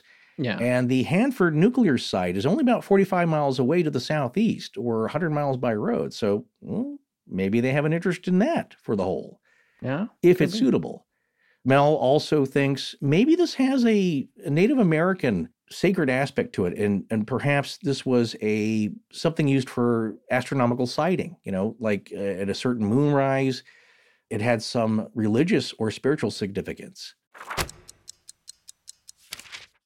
As humans, we're naturally driven by the search for better. But when it comes to hiring, the best way to search for a candidate isn't to search at all. Don't search, match with Indeed. When I was looking to hire someone, it was so slow and overwhelming. I wish I had used Indeed. If you need to hire, you need Indeed. Indeed is your matching and hiring platform with over 350 million global monthly visitors, according to Indeed data, and a matching engine that helps you find quality candidates fast. Ditch the busy work. Use Indeed for scheduling, screening, and messaging so you can connect with candidates faster. And Indeed doesn't just help you hire faster. 93% of employers agree Indeed delivers the highest quality matches compared to other job sites, according to a recent Indeed survey. And listeners of this show will get a $75 sponsored job credit to get your jobs more visibility at Indeed.com slash podcast. That's Indeed.com slash podcast. Terms and conditions apply. This is Dr. Nathan Bray. Thank you for listening to Astonishing Legends. Let's get back to the show.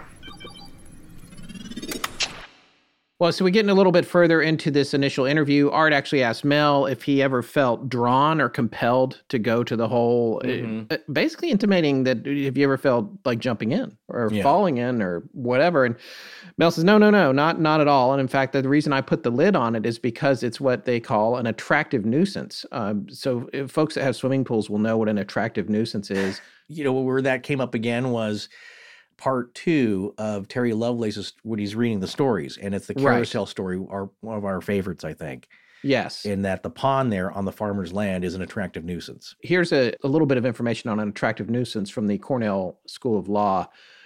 Attractive nuisance is a dangerous condition on a landowner's property that may particularly attract children onto the land and pose a risk to their safety.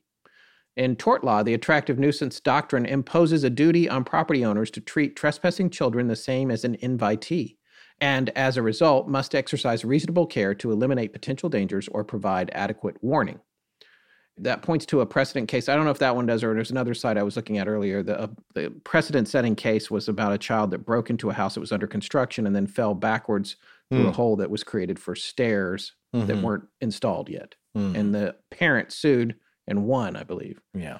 So anyway, Mel's worried about this. He's worried about kids falling in the hole. At which point, Art is like, and if a kid did fall in there, based on everything we know about it, you Mhm. wouldn't even know about it. They would just have disappeared Right. Right. they would just be gone. Like anything else that falls in the hole that's a living being, if there's no evidence of it on the surface, if the hole is truly bottomless, you would have no idea that it ever went down the hole. That's why Mel constructed a, a metal lid for this thing. Right. So that you couldn't accidentally trip and fall into it. Right. And just to keep stuff out, and, unless you're dumping stuff in there. So right. that's what's going on here. And then, you know, people are calling in. Uh, Ken from Scottsdale talks uh, about a Chevy falling from the sky. I can't remember that story. Yeah, I think he's referencing a, another coast to coast episode because Yes, Art is right, like, "Oh right, yeah, yeah. that's the blah blah blah." But yeah, I don't know that one either. But Yeah. real Charles Fort stuff. Nuts raining from the sky, Brazil nuts. Uh, Art Yeah. says he gets nuts raining on his show all the time. Yeah. There's that sense of humor. But uh, what else is happening in the tone of this interview? So it's getting down to the point here where Mel is continuously adding line and adding line and and adding line. And he's added what he thinks are 18 spools of this bulk fishing line now, which is putting him down to an estimated length of up to 80,000 feet, Right. which is a little over 15 miles. And as far as he can see, the line is still taut. Mhm. The weight is not touching the bottom. 15 miles down, this would be far and away a Guinness World Record for the deepest hole on Earth Right. if this was true. Yeah. And so people are starting to try to do some math here. What is going on? All right, so it's 20 pound test.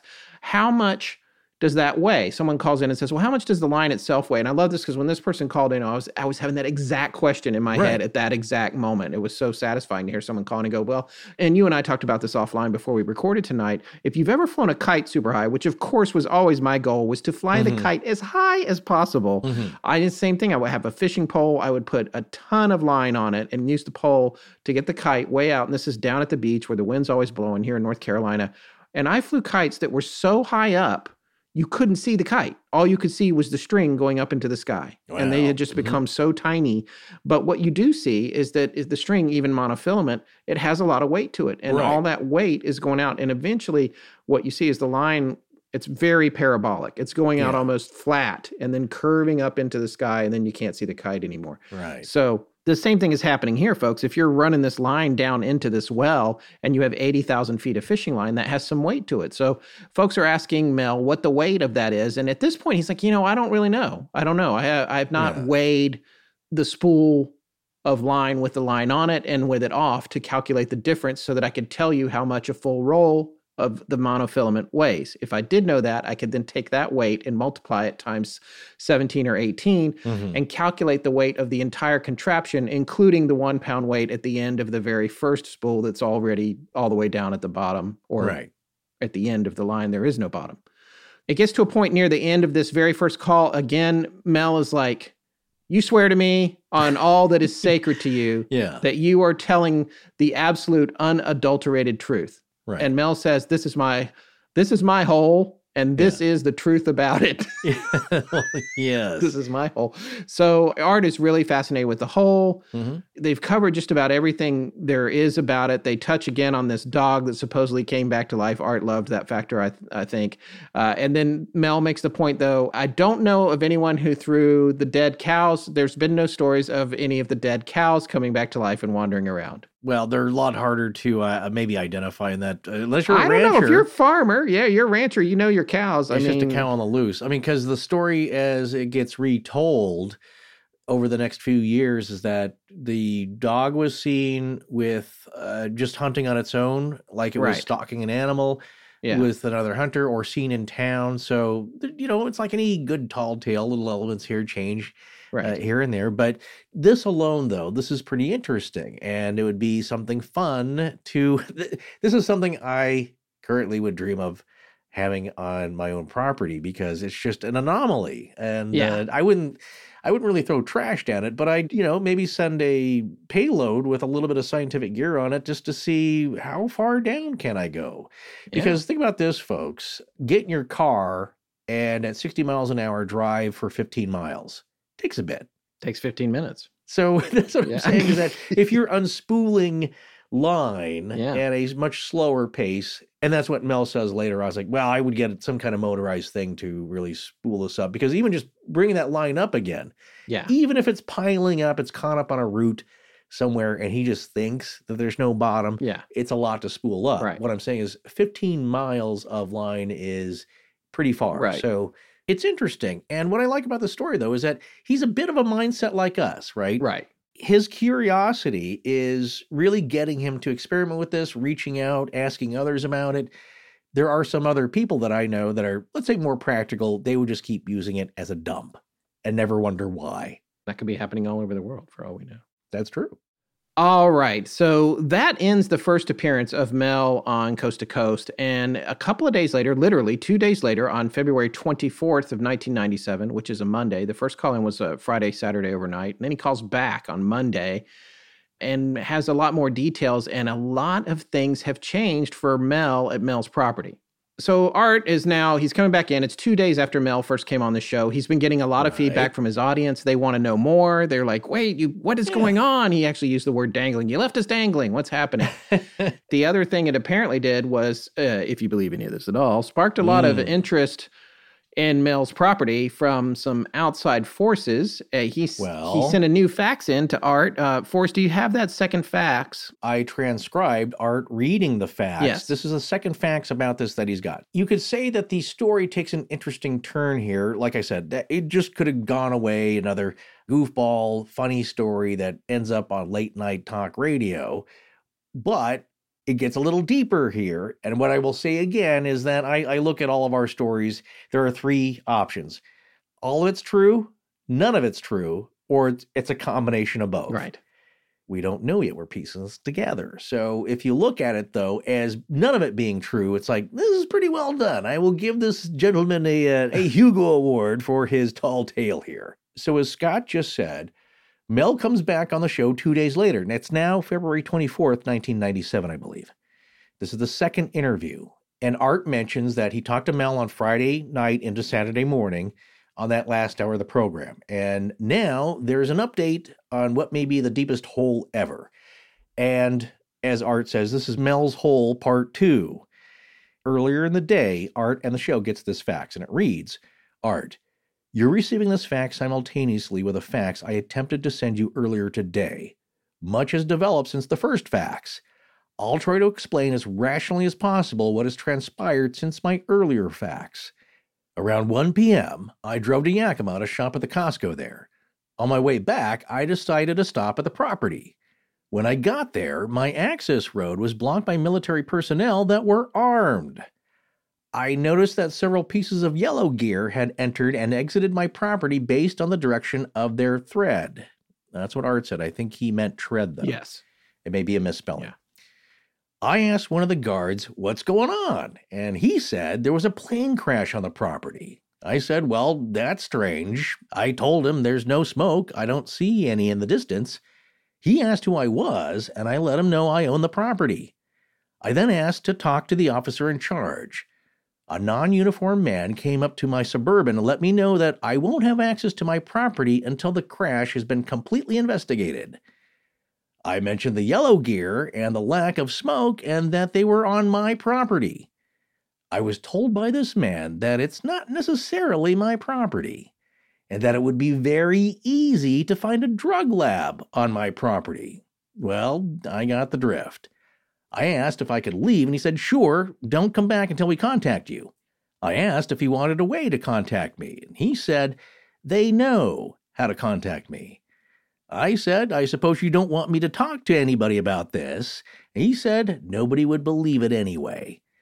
Well, that's about it for now. Oh, I talked to one of my neighbors earlier today, and he told me something very interesting. He said that some time ago he was driving up to the hole at night and thought he saw the most bizarre thing. He said he saw a beam of solid black coming out of the then uncovered hole. I said, What do you mean? He said he saw something blacker than black coming out of the hole like a searchlight reaching into the sky as far as he could see. And then Art comes back and says, Well, there you have it. There actually is more. From the state of Washington, here's Mel.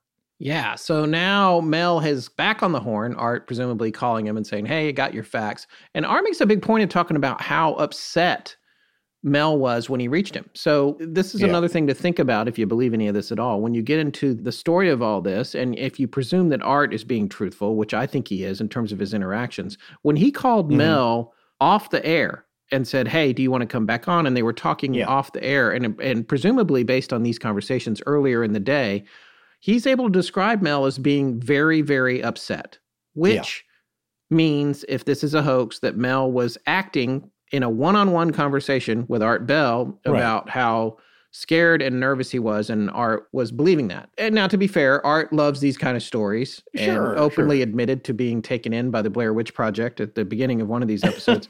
It's funny. I was showing that to my son the other day. My wife and I were like, "Oh, this will be fun!" Like last Halloween or something. We turned it on. Yeah. It was streaming. It was like Netflix or Amazon Prime or whatever. And we're like, "Isn't this cool?" And we are telling, "It's real. It's real. It's found footage. It's real."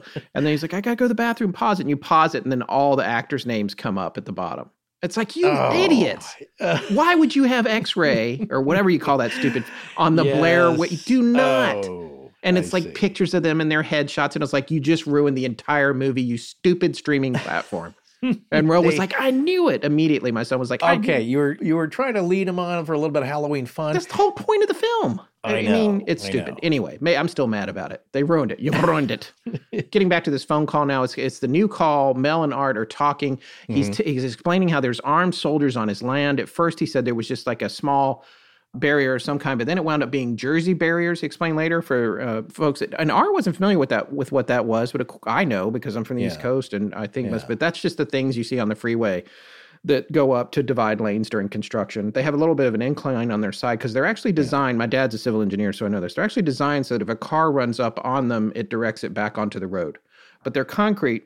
Anytime there's a terror thing or your barrier or whatever, you put that down. And and Mel was saying, you know, they were there. You could still drive between them, but there's a couple of armed guys. we call them K rails down here in SoCal. Yeah. Uh, Okay. k rails. Yeah, but that you know, yeah, and they'll use them also when there's a heavy rain and it's flooding to help divert water. They're totally useful for a lot of uh, reasons. I've also seen this one. I can't remember if it was when I was driving through New Jersey on a uh, on a show, but like they have machine giant machines that will lay these down like a zipper. Yeah, uh, and they they, do that do- every yeah. day outside of New York City because there's a lane they dedicate to the buses going in and out of the city during rush hour, Yeah. and every day they switch that lane's direction from forward to backward with Right. one of those zipper barrier things. Crazy. Yes. So coming back around to what's happening now, the military has taken over Mel's property. The military has taken over Mel's hole. So that's uh, obviously producing problems. He can't get onto his own land. And then on top of that, they wind up threatening him. They're saying, hey, you know what? If you don't get out of here, we might find a drug lab on your property. At which point he's Right. like, oh no. And then Art's like, wait, you got a drug lab? And Mel is like, well, actually, and then you're like, oh, this whole story just took a turn. But here's the thing Mhm. it's not a drug lab, it's not controlled substances or narcotics. It's homeopathic remedies that he is apparently interested in, Yeah. that he's been taking from Native American Right. Lore and contacts that he has who are advising him about this stuff that he's trying to grow and he's doing something with that. That's his main business, apparently. Yeah, and I will put a finer point on this because I know that homeopathy is a trigger word for a lot Yes. of people. Like, okay, nutcase, wacko, that's Right. all pseudo medicine doesn't work.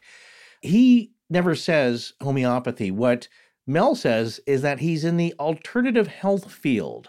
And that he has a sort of lab because again, it's nothing illegal. He he always states that it's like, look, there's nothing you can arrest me for. None of this is illegal substances. I'm not growing anything, no wacky tobacco. This is just herbs that are natural, that are old, ancient, perhaps Native American cures that he's really interested in. And so he has some alcohol and he has some solvents to break these down, and, and that's what he's working with here. So he said it's not really a lab, but yeah, there's there's a few chemicals, but it's certainly nothing that you would find in a meth lab, right? But that doesn't matter because as we know, with the let's say authorities, they don't have to actually find anything. All they have to do is plant the idea. If you're trying to win public opinion on something, it's like we found something on your computer. That's all they have to say. And you can Yeah.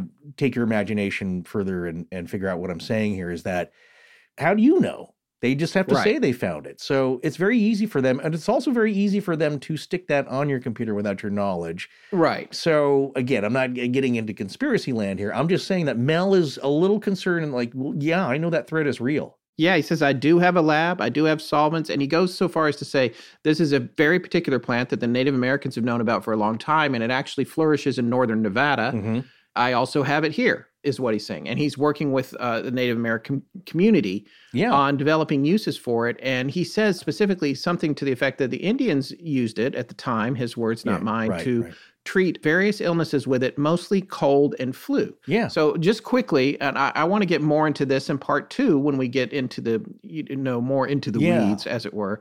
I did find a paper, an academic paper from the University of Nevada called "The Washoe Tribe and a Simple Herbal Remedy for a Mass Murderer," and the mass murderer in this case would be the flu. How Mhm. 50 million deaths may have been avoided Right. a student wrote this in uh, the summer of 2012 for the Department of Pathology. And it talks about how this may have averted a lot of the deaths from the Spanish flu and is a particular plant called Lomatium, Lomatium or L O M A T I U M.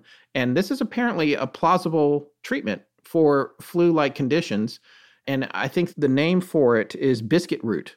Hmm. And it grows specifically in northern Nevada. And he doesn't ever say, Mel never says this is what I'm growing, but that's what I think it is personally. But he's making it clear this isn't a narcotic and it's not. You can read that paper. We'll have a link to that paper in our show links. That was freely available. It was not on JSTOR.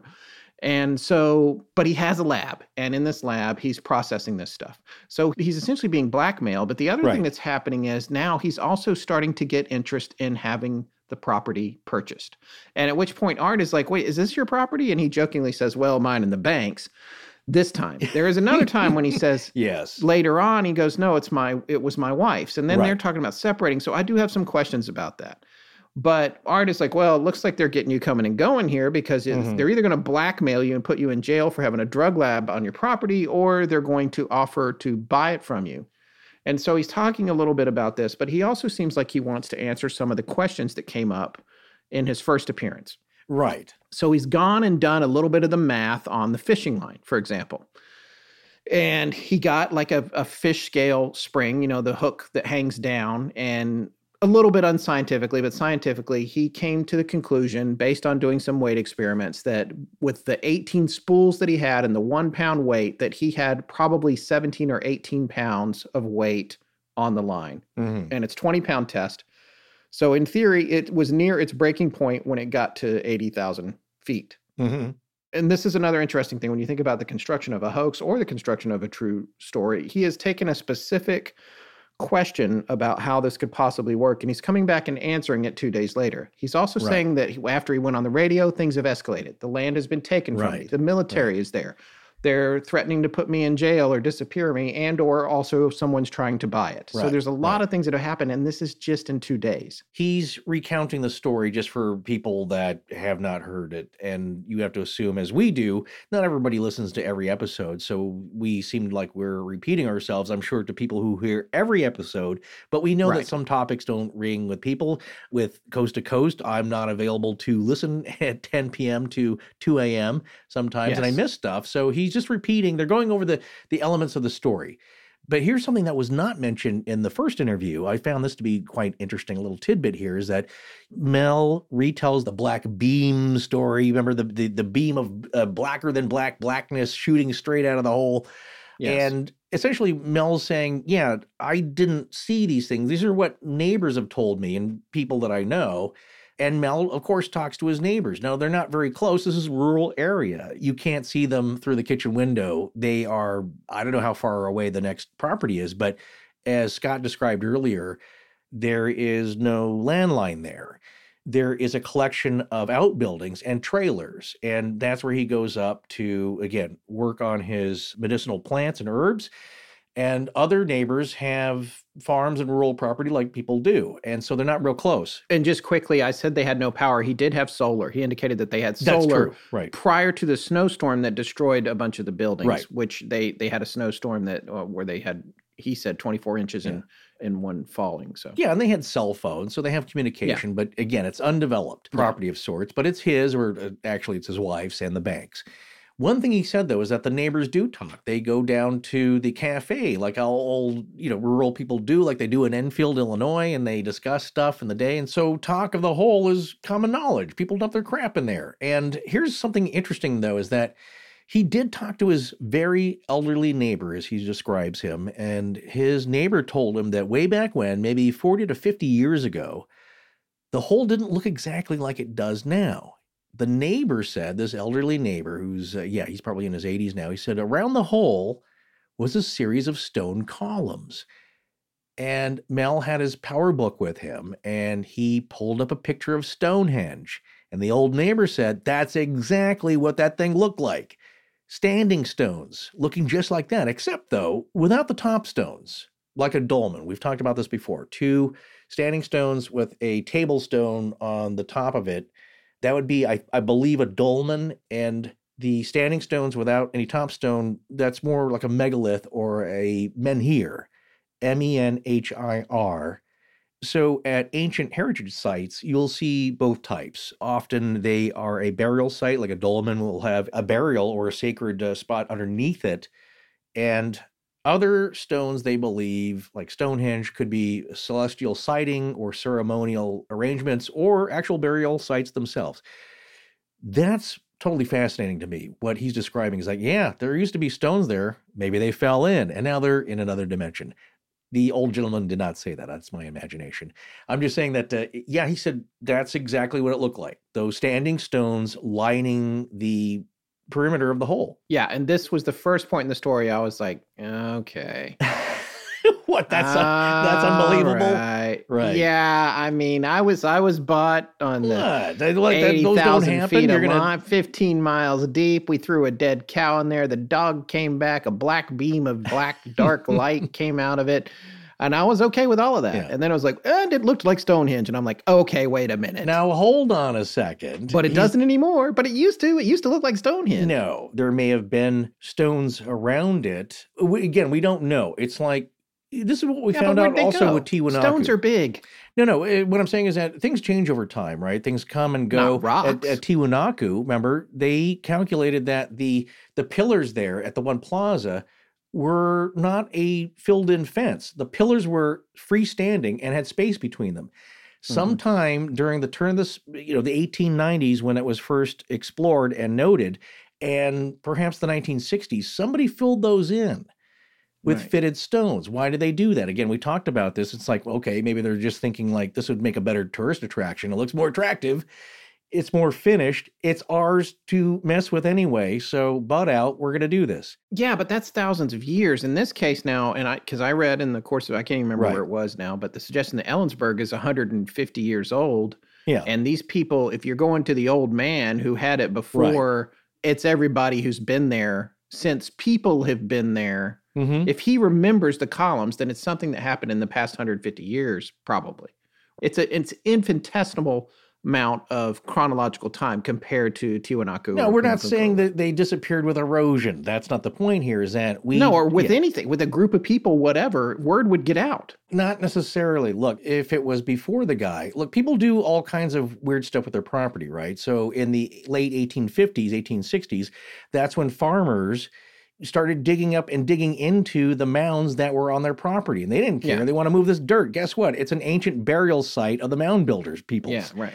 They didn't care. It's like, hey, I found a bunch of metal crap. You want it?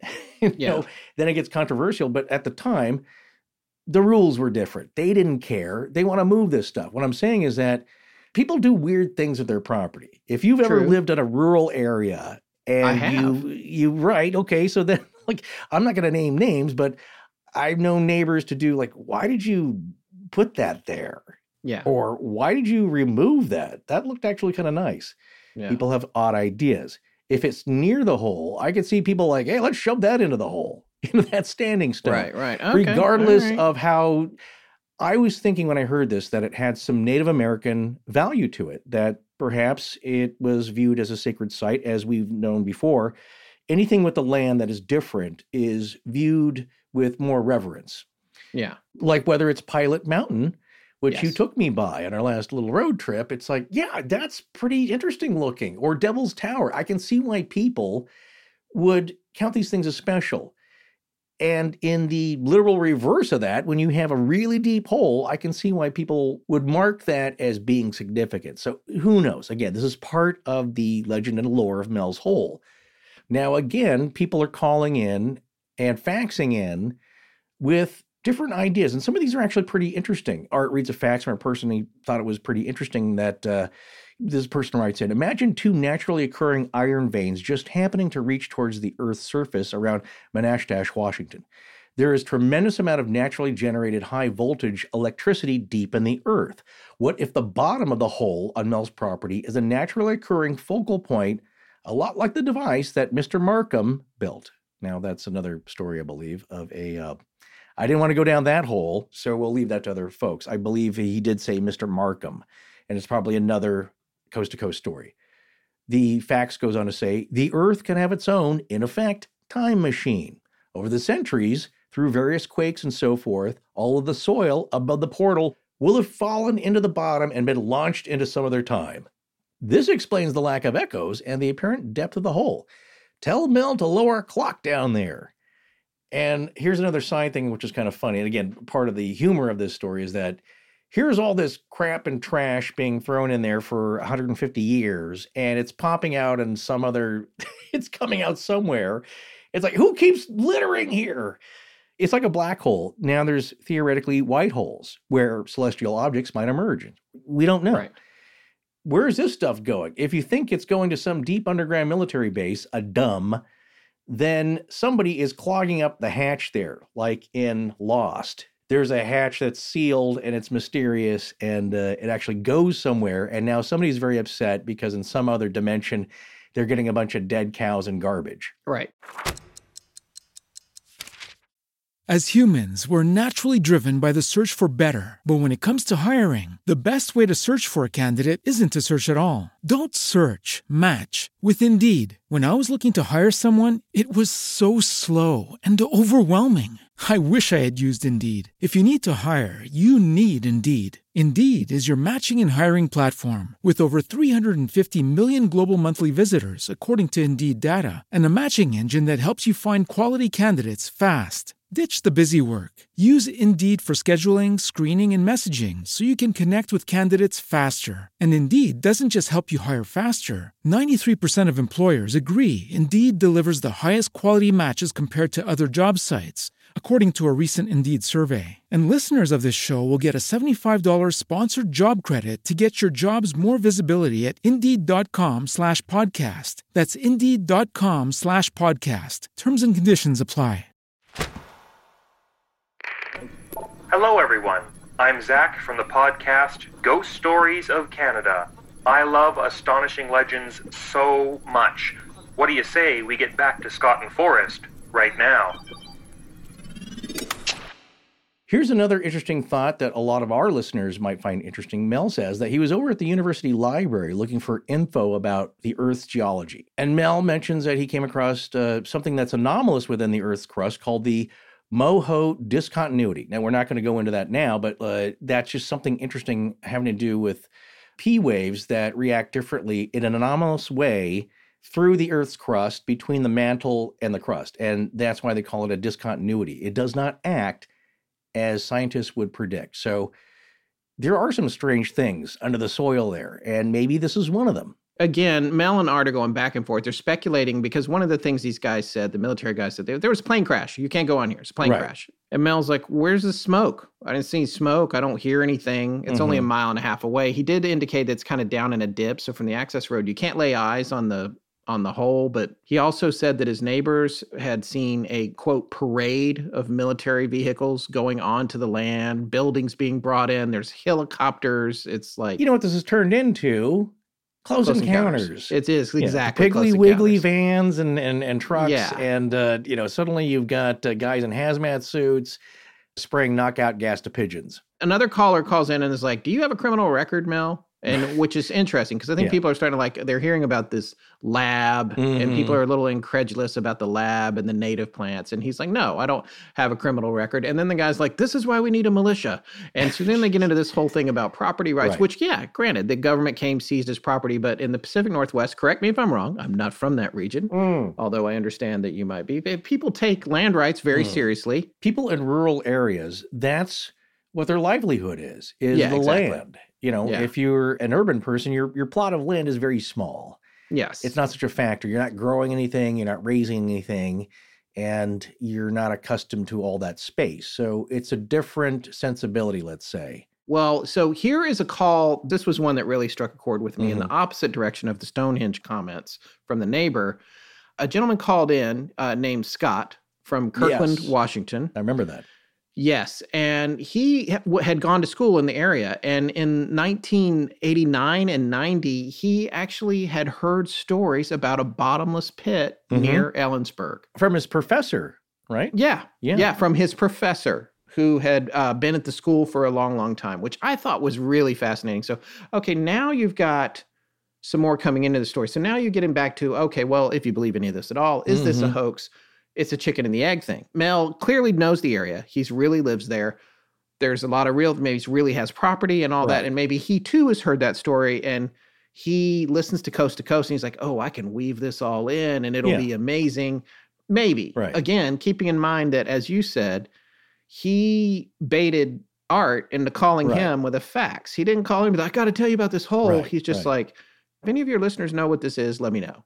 That's like straight out of the spycraft Yeah. book. It's just like, if you know anything about this, I'm just going to walk away. Here's this fax. Well- you found your mark, and the mark is Art Bell. Now he's getting reeled in, and Right. so is his entire audience. And you're doing this just for fun because there's not a lot of money in it. And in fact, it, it might turn into a pain in the butt. Well, look, you don't have to call back like the guy who's I'm flying into Area 51 and the line goes dead. What Yeah. happened to him? It's like that's a great hoax. Perhaps it's a fun story you got on the air on the biggest talk show overnight in the country. That's right. So you got your prank jollies from that. But if you look at this case, you could fax them, and guess what? Well, uh, sadly, you write into a show and uh, they don't have time to respond or they get too many responses. I don't know what that's like at all. I have no reference for that. Not answering emails to the show. You didn't respond anyway as we uh, sadly Yeah. can't all the time. But what I'm saying is that you're taking a, you know, if you got this prank, maybe Art picks up on it, maybe he doesn't. If you have some other ulterior motive, you're going to have to follow up as far as trying to scope out if this is a hoax or not. One, from listening to Mel, he does really seem like he knows the area. Yeah. He is really, I believe, from central Washington. Is Yeah. he from Yakima? Is he from Ellensburg? Who knows? But he does seem to me to be someone from Washington state. Or again, it could be Oregon, could be Northern Idaho. He's from the region. He just he has that vibe to me. Like you. Uh, yeah, I'm I'm from there, and uh, that's the running gag is that I don't want people that I care about harassed by people that may call into shows like that in ours. So that's what I'm saying is that people will do that, and uh, folks, it's disturbing when somebody calls you on your cell phone and you have no idea how they got that number. Yeah. That's all I'll say. The second thing I will say is that I'm trying to get a picture of like who's this Mel really like then? If he's from the area, how could you find him? Was he with the military perhaps? Well, in his terminology at the beginning, when he's saying like, oh, these guys, these soldier guys showed up, people I know who are ex-military will usually incorporate some terms. When we talk to those uh, really fun guys, remember in the uh, Pirate Lafitte, Yes. you know, he was a former uh, military, and he was like, "Yeah, I got out the binocs for Yeah. binoculars." Yeah. Those terms will usually pass down. I hear it with my own dad. I, I come from a military family. You will hear some of those terms being passed down. I didn't really hear that with Mel, but he did say something that kind of uh, stuck out to me. He says this quite a bit. It's like I on the property. Yeah, there was a there was a bunch of snow. It caved in uh, some of our buildings, and I saw a lot of yellow gear. Yeah. And he says yellow gear quite a few times. Yes, he does. I was wondering about that. I don't know what that means. I mean, I presumed he meant caterpillars, but I, I don't know. Yes. Well, that was Yeah. my assumption at first, but I thought, like, you know what? I don't hear that uh, from my purported area a lot. Yeah. And I just thought, like, is that a military term then? And I looked it up, and apparently it is a Navy term. Oh, Because somebody asked that about uh, NCIS. Uh, oh, I Yeah. heard them say, like, you know, get that yellow gear organized on the deck or whatever.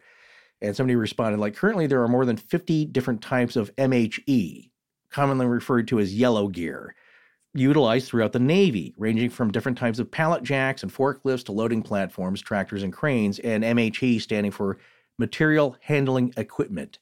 Oh. So then I wondered, like, okay, is uh, is Mel was Mel in the Navy? Well, you know, I'm trying to piece together. It's like, is this somebody with a good story that is carefully seeding some bits of information and withholding others and making it seem like he doesn't know about this or he knows Mhm. a lot about this?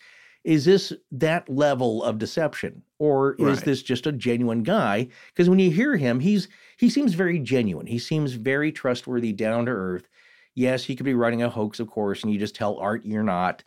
But he doesn't sound like a, a lot of other people. And what I will say, we've talked about this before. When we get an email of somebody with an incredible story, what we notice or just doesn't smell right is they come out of the gate with a bunch of really over the top outrageous stuff and it's just the way that it's pre- look it, a lot of the emails we get it's all outrageous right and you're talking Right. about i had a shadow person experience or this is happening or you know, to our family we're being haunted but when somebody talks about something that doesn't fit the usual stories that's a red flag to us. It's like okay well what are you getting at here? And you find out like i want to come on the show. I want to plug my my book or my screenplay or i'm doing this or it's another podcast. It's like Right. "Mm, okay. It just doesn't ring true. Here in this thing it's it's expertly laid out in that it's bits leading up to uh, more of a crescendo And then it's knitted together with some head scratchers that are real, like a caller.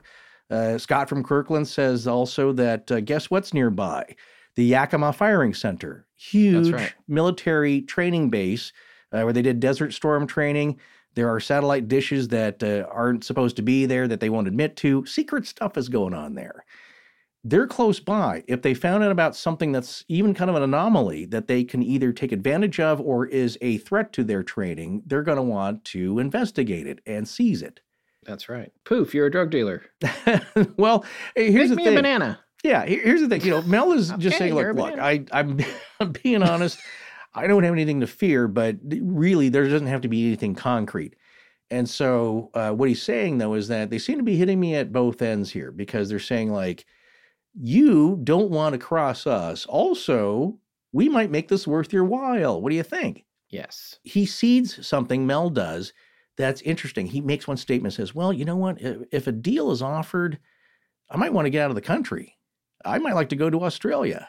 And then somebody says, "Oh, like where Stan Deyo is?" And I I don't know who that is, but Mel responds, "Yeah, someplace that is geologically sound." And they all have a laugh. So in any case, if you believe Mel in a story, he's pretty shook up now. He doesn't know what's going on. He just knows that now he may be a pawn in some bigger story. Forrest, do you know the expression when somebody says something's a little too pat from like Yeah, card, sure. playing cards, right? Mhm. All right. And so for people that don't know, if you if you never played cards, in terms of uh, having a pat hand, that means that everything plays. You don't even you Ah. don't have a discard. Like if you're playing a rummy game, you just put it all down on the table. Ah. You've got the perfect hand. It's pat. Right. That's because your relatives uh, do play bridge. Contract Rummy. That was a game they used to play. It was Okay. so much fun. Okay. And um, so you know, it's a rummy game. You have to get two straights of four and a set of three or whatever. And if they, Mhm. in the last hand, there'd be like eight hands, and that last hand always had to be a pat hand, which meant you couldn't go down on the table until you were ready to go down on the table without a discard. So you had to keep drawing until you got your perfect hand. That's a pat hand. So Mhm. the first thing that felt pat to me about this was when he said, you know, gee, I'd really like to go to Australia. Mm. That would be something. Mhm. And it didn't feel that way in the moment, but it felt that way in the next moment that we're about to talk to you about now. This all leads up to Mel's third appearance on Coast to Coast, and Mhm. a significant amount of time passes here between that last one. So, again, to look at this timeline, the first one was February 22nd, 1997. Then, two days later, on February 24th, he calls back, or Art gets in touch with him and says, What's going on? He's like, My land's been taken over by the military. I can't get Right. onto it all these people start calling in you need to form a militia there you know there's all kinds of conversation Mhm. about how to fix the problem he's like i don't know they, they told me that they're going to say i have a drug lab or they're going to you know there's an offer to buy it Right. and, and then he's like i wish i could go to australia well then he disappears Mhm. essentially from coast to coast anyway he gets back in touch with coast to coast in april of 2000 three to four years later he's been gone So you're talking now. This is the third call in the year 2000. That's right Okay. He is now returned to the United States after several years in Australia. Art backs Right, this up. right, Art right. says, I received communications from him that were definitely from Australia. Yes, that's Uh, true. In whatever way. I don't he doesn't and he doesn't need to I believe Art. He doesn't need to go into the details on that. But Art said no, he was there. That's where the communications came from. So I do believe if you believe any of this at all, Mhm. that after Mel's hole was confiscated by the military, he made his way to Australia. And I do think he really went to Australia, even if this was a hoax. I do Right. believe he really went to Australia. I will agree on that point. And here's the other thing. I, I know it sounds like I said, I brought up the premise that perhaps he was seeding the story. It's like, well, you don't be surprised, or sometimes I'm I'm down under and I'm in Australia. Like Yeah. he's he's preparing, he's laying out the story. But figure this, folks, this is three years later. that- Yeah. that he's Yeah. paying off that part of the story. I want to set the the mindset here just quickly is that at the end of the last call, the second call, Art on the air says he feels kind of bad because Yeah. if this is true, just talking to Mel has ruined his life in a way. Yeah, he's got the feds on him. He's had to move. Uh, all this stuff has Been happened threatened with imprisonment. been threatened. He's freaked out, and that shouldn't happen when you call into a, a fun show like this. But suddenly he sparked the interest of that's the other thing. Are they listening? How did that happen? Yeah. Are they monitoring everything? And they're finding, I think Echelon was up and running by that point too? And did they just listen to keywords? What's going on? Somebody speculated that HAARP, the HAARP program, which of course people think is part of some conspiracy there, that that was clandestinely used to detect holes in tunnels. Of course, your Right. your, eh, your adversaries or or drug lords or this and that. Is that something they found out through the HAARP program? You know, there's all these the speculation, but basically artists saying like, I, I feel really bad. If there's anything I can do, we'll help you out. That's the last he heard from him in that second call. Now it's from 1997 to 2000. Some years have passed, and the tone has changed. When he gets back on the phone, he sounds a little different. Yeah. He has the same elements of the story, but at this point, I myself thought he was a different person, but I then realized there is a wide disparity in the quality of archived coast to coast stuff that you That get online between whether if it's on a YouTube thing or it's in their own archives. It's just all over the place. And at first, I was convinced. We have a a, a friend who is a former law enforcement expert. I asked him to listen to it because I was just like, uh, "Do you think this is the same guy?" Because I Right. feel like, and he's like. No, I, I think it actually is that there's a pitch or a tone shift or something.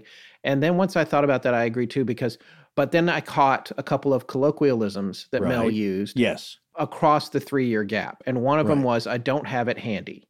And he Right, said that again. right, right. And that's just one of those throwaway phrases, like you were talking about the military phrases, binocs or whatever. That's a throwaway phrase that it's very hard as an actor to pretend to do again if you're impersonating a person. So I, I debunked my own idea right. that the third call was coming from a different person pretending to be Mel because it sounded so different. Once I heard him say, I don't have it handy. Yeah. And I knew that he had said that a couple of times before back in 1997. So just a little thing I'm putting out there.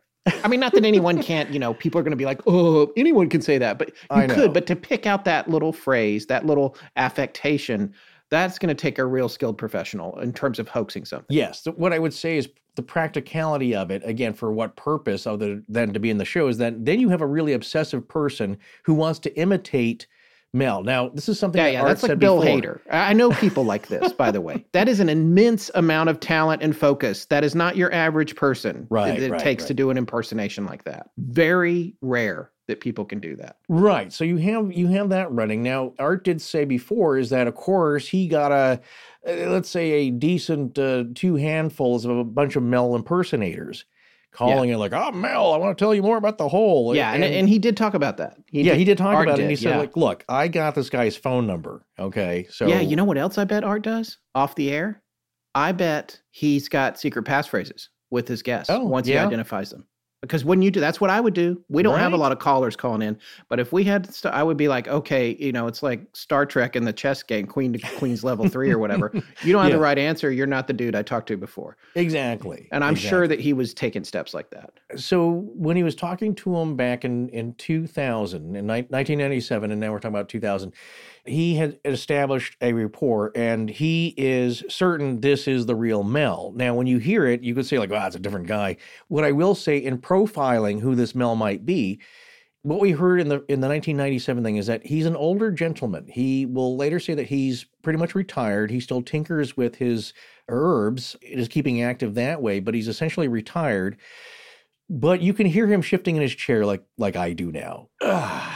Yeah, Like, I- yeah. Because I'm yeah. As you get older, then like you get up. ugh. He also mentions in the 2000 call that he's about to turn 68. So we actually have his age now. As folks age, and I've heard this with my own mother, and in just a few years, her voice has changed a little. You know, people get older; they're, let's say, a little bit more gravelly, or you know, so it does happen to folks as you get older. That didn't really trip any alarms for me, but I will also say, if you are faking this, that's an obsessive, freaky amount of studying to be this male character and keep everything Yeah. in line. Yeah. And so when we come back now, Art's tone is different because he's a lot more uh, jocular. He- He's he's having more fun with this. He's he's like, well, here you go, folks, the one and only Mel. You know, he's like he's Yeah. And he starts off as we said with the Blair Witch thing, and what he's getting at is like, come on, man, this isn't like a really slow burn joke on This you. yanked my chain. Are you yanking my chain? Yeah, And Mel's like, I haven't seen Blair Witch, but you know, I'm telling you the truth. Right. So you could say Art maybe is a little more wary, but he's also, I think, genuinely pleased and delighted that he's back.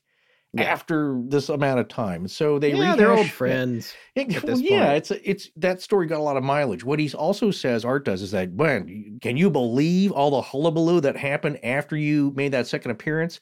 Because now you have groups of people who are Mel's Holes aficionados, and they go out looking for it. Paranormal investigators and, and different people and, and TV news stories and newspaper stories.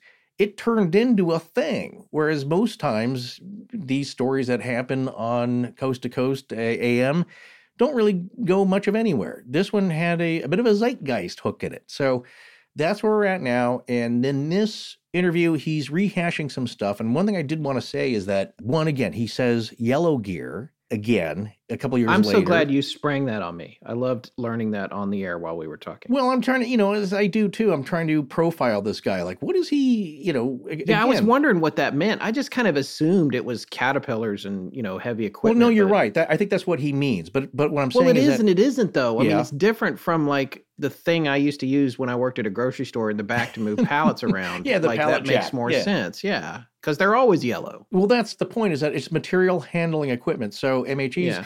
Mel has some, like I said, either he's constructed a, a pretty good profile of this guy and he's sticking to it, even a few years later. This thing is pretty consistent, is what I'm saying. I think that's what Art is picking up on. I will also say a couple of other interesting things that stuck out to me. One is that Art asked him, "It's like, look, have you talked to anybody since then?" And Mel claims that he's talked to people about what the hole actually is. Of course, uh, it's been discussed quite a bit with people he trusts, if you believe that his story is true. And he says, not the people, though, that know what it is, but, you know, what we're speculating about, people who are knowledgeable, as much as people who speculate about crop circles, crappies, and have interesting but valid ideas and theories. Mel claims that there are people that really know what it is.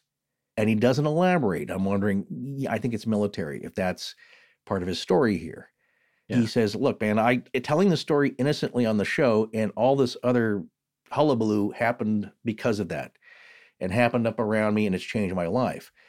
They go on to tell some other stories. One thing that was interesting, again, this was uh, confirmation for me about three years later, wondering if Mel had military background, because of course there are records. You could check him out if you had a real name.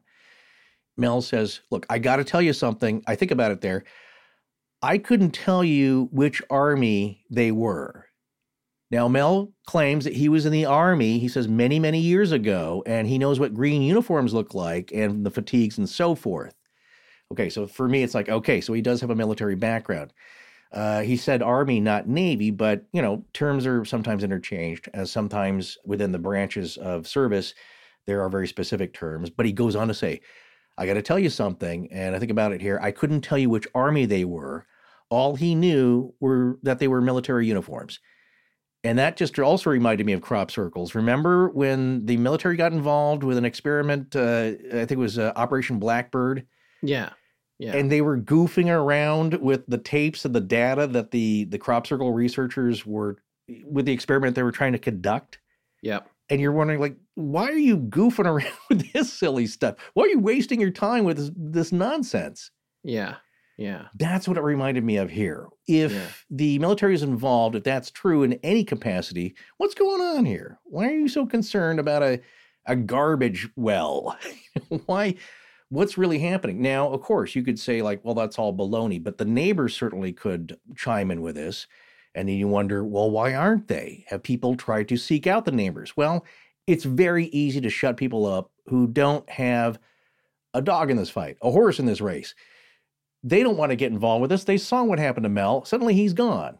You know, what's going on here? We're not going to mess with that. You just need somebody to come by and say, like, you're not going to talk about this or we will ruin you. And that has happened so many times. It happened, if you believe that story with Roswell, that happened with the woman who was with a group of grad students, I believe, on a geology exercise with their major university. And they claimed that they, you know, at Roswell, there was two crashes. They saw the second one or they were at the site of the second one the army shows up right away and they were told to face the rock and uh, there was a pretty nasty uh, nco non-commissioned officer who was screaming at them like if you say anything you have no idea what we're going to do to you you will regret it face the rock, say nothing about this ever. And of course, that story was told on this woman's deathbed to her nurse, and it was the nurse who reported Yeah. the story in a few documentaries. Well, that's what I'm saying. That you just have to threaten people like that. It's like, okay, yeah, I don't, I don't want any of that. That's fine. Alien I not tell anybody Yeah. until I'm on my deathbed, perhaps. Right. And again, this is just part of a interesting little twist if you are making this stuff up. And he says, I couldn't tell you if they were German. I couldn't tell you what they were. And Art asked him, it's like, well, did they have sidearms? And he said, yeah, they had weapons, fully automatic weapons. Everyone did. Another interesting tell, Mel tells Art, it's like, well, you've been to Israel. And I guess maybe he's announced that on the show. He's a listener. And he says, so then you you know what it's like seeing weapons everywhere you go. Either Mel has been to Israel or he just heard Art talk about it. Again, small things I, I kind of remember. The other thing I was going to say, though, uh, and then I'll turn it over to you, is that I wanted to know what this character of Mel felt that was odd about the whole, right? I mean, yeah, it's a bottomless garbage pit with uh, magical interdimensional properties, perhaps. But what do you feel about it? And all he would say in the earlier interviews was, Well, I don't know what it is. You know, I'm not saying it brings dogs back to life or black beams are shooting out of it. All I can tell you is that it just seems weirdly uh, bottomless to me and I don't hear anything. It's like I just, it confounds your expectations a little. But he says, like, I don't know, maybe it is supernatural in some way. And then Art, you know, they would have a discussion. It's like, well, what do you mean by that? It's like, oh, you mean the dog thing? It's like, eh, yeah, I, I don't know. You know, it's like, it just seems weird. It's not natural. Uh, it's more than natural. It's supernatural. Or there, there's something about that's paranormal. What he says, Art asks him again. It's like, did the hole make you feel any weird way? You know, it's a question we would ask. And Mel says, yeah, it does have an odd feeling when you're near it. And I thought this this analogy was interesting because I'm not sure I felt it. But he said, Have you ever been surprised by the moon? And I said, Well, yeah, sure. You know, it's like, yeah, I'm, I'm talking about you go outside, you're not really thinking about it, and then you look up like, oh, there, there- there's the moon, man. It's like, yeah, I forgot it's uh, it's there in the sky, or you just Yeah. weren't expecting it. It surprises you a little bit.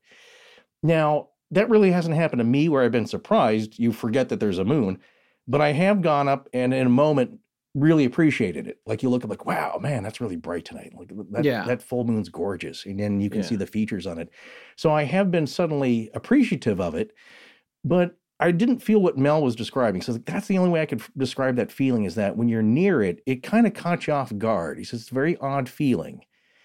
Like it has a presence, right? It has a gravity, like the moon does. It makes me think of my uh, my friend Darren's children's book. He's written several children's books, but he has one called "Stop Stop Following Me, Moon." It's Yeah, excellent it's- book. oh, if it's you have kids, it is Yeah. just excellent. Yeah. Uh, yeah.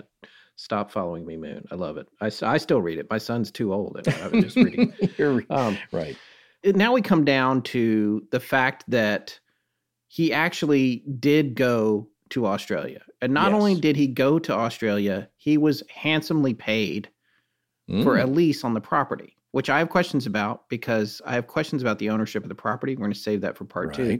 But he made millions of dollars and apparently went to Australia and rescued wombats.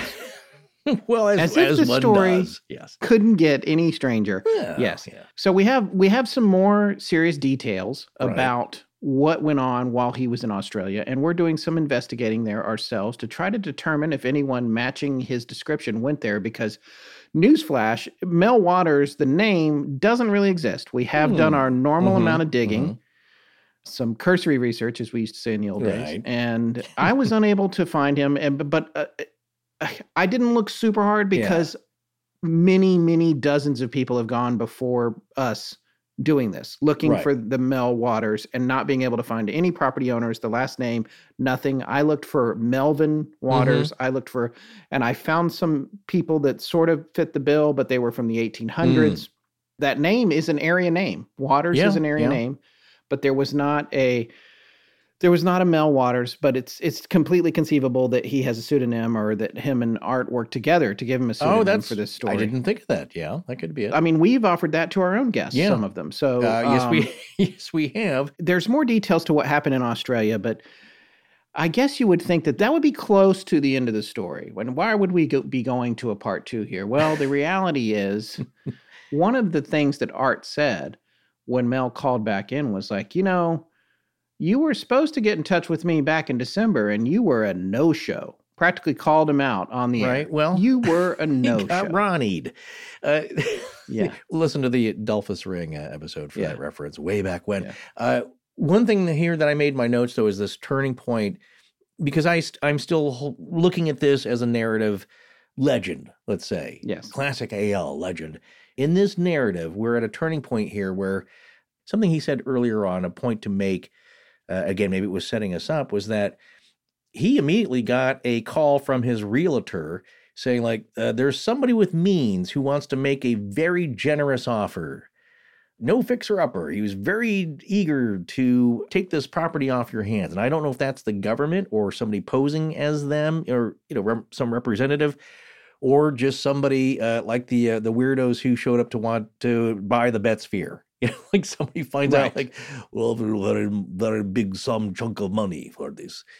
Yes. Who knows? But what Mel said was like, I'm not really interested in, and I don't want to want to call my realtor. But if I ever sat down with somebody who had authority, the means, he said, I might take a deal. And that's what we're at now, is that apparently a deal was offered and it was pretty lucrative.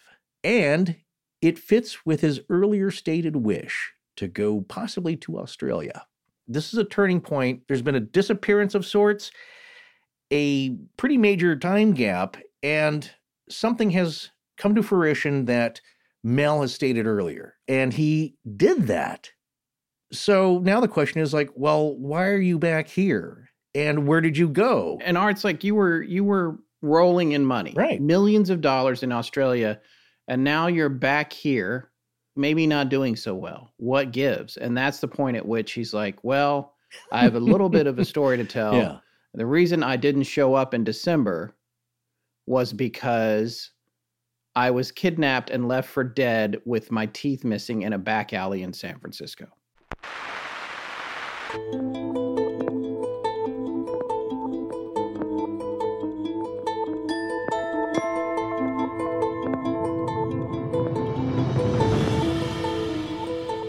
That's going to wrap up part one of our series on Mel's Hole. We'll be back in two weeks with our final part, part two. Please remember to support our sponsors. They help keep the show free and the lights on in Blanket Fortiana. Hi, I'm Renee Windsor. B R A Y.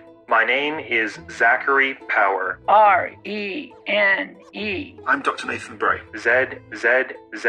Astonishing Legends is edited by Sarah Voorhees Wendell at VW Sound and co produced by Tess Feifel, who is also head of research and the social media manager. Special thanks to our announcer, John Bolin. Our theme, which is available as a ringtone, was composed by Judson Crane at foundermusic.com, and our sound design and additional composing is by Ryan McCullough. Our logo was created by Tommy Beaver Design, and our animated graphics for social media and YouTube are done by Joshua Sloan at deadstreetproductions.com. Every episode going back to September of 2020 has a transcription available on its corresponding webpage at our website.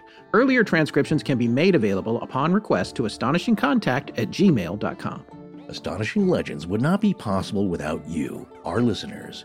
Visit our store at astonishinglegends.com or interact with us and other listeners on Instagram, Twitter, Discord, Facebook, and YouTube.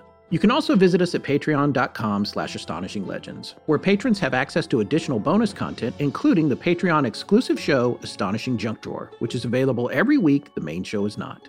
No part of this show may be reproduced anywhere without permission. Copyright Astonishing Legends Productions. Good night.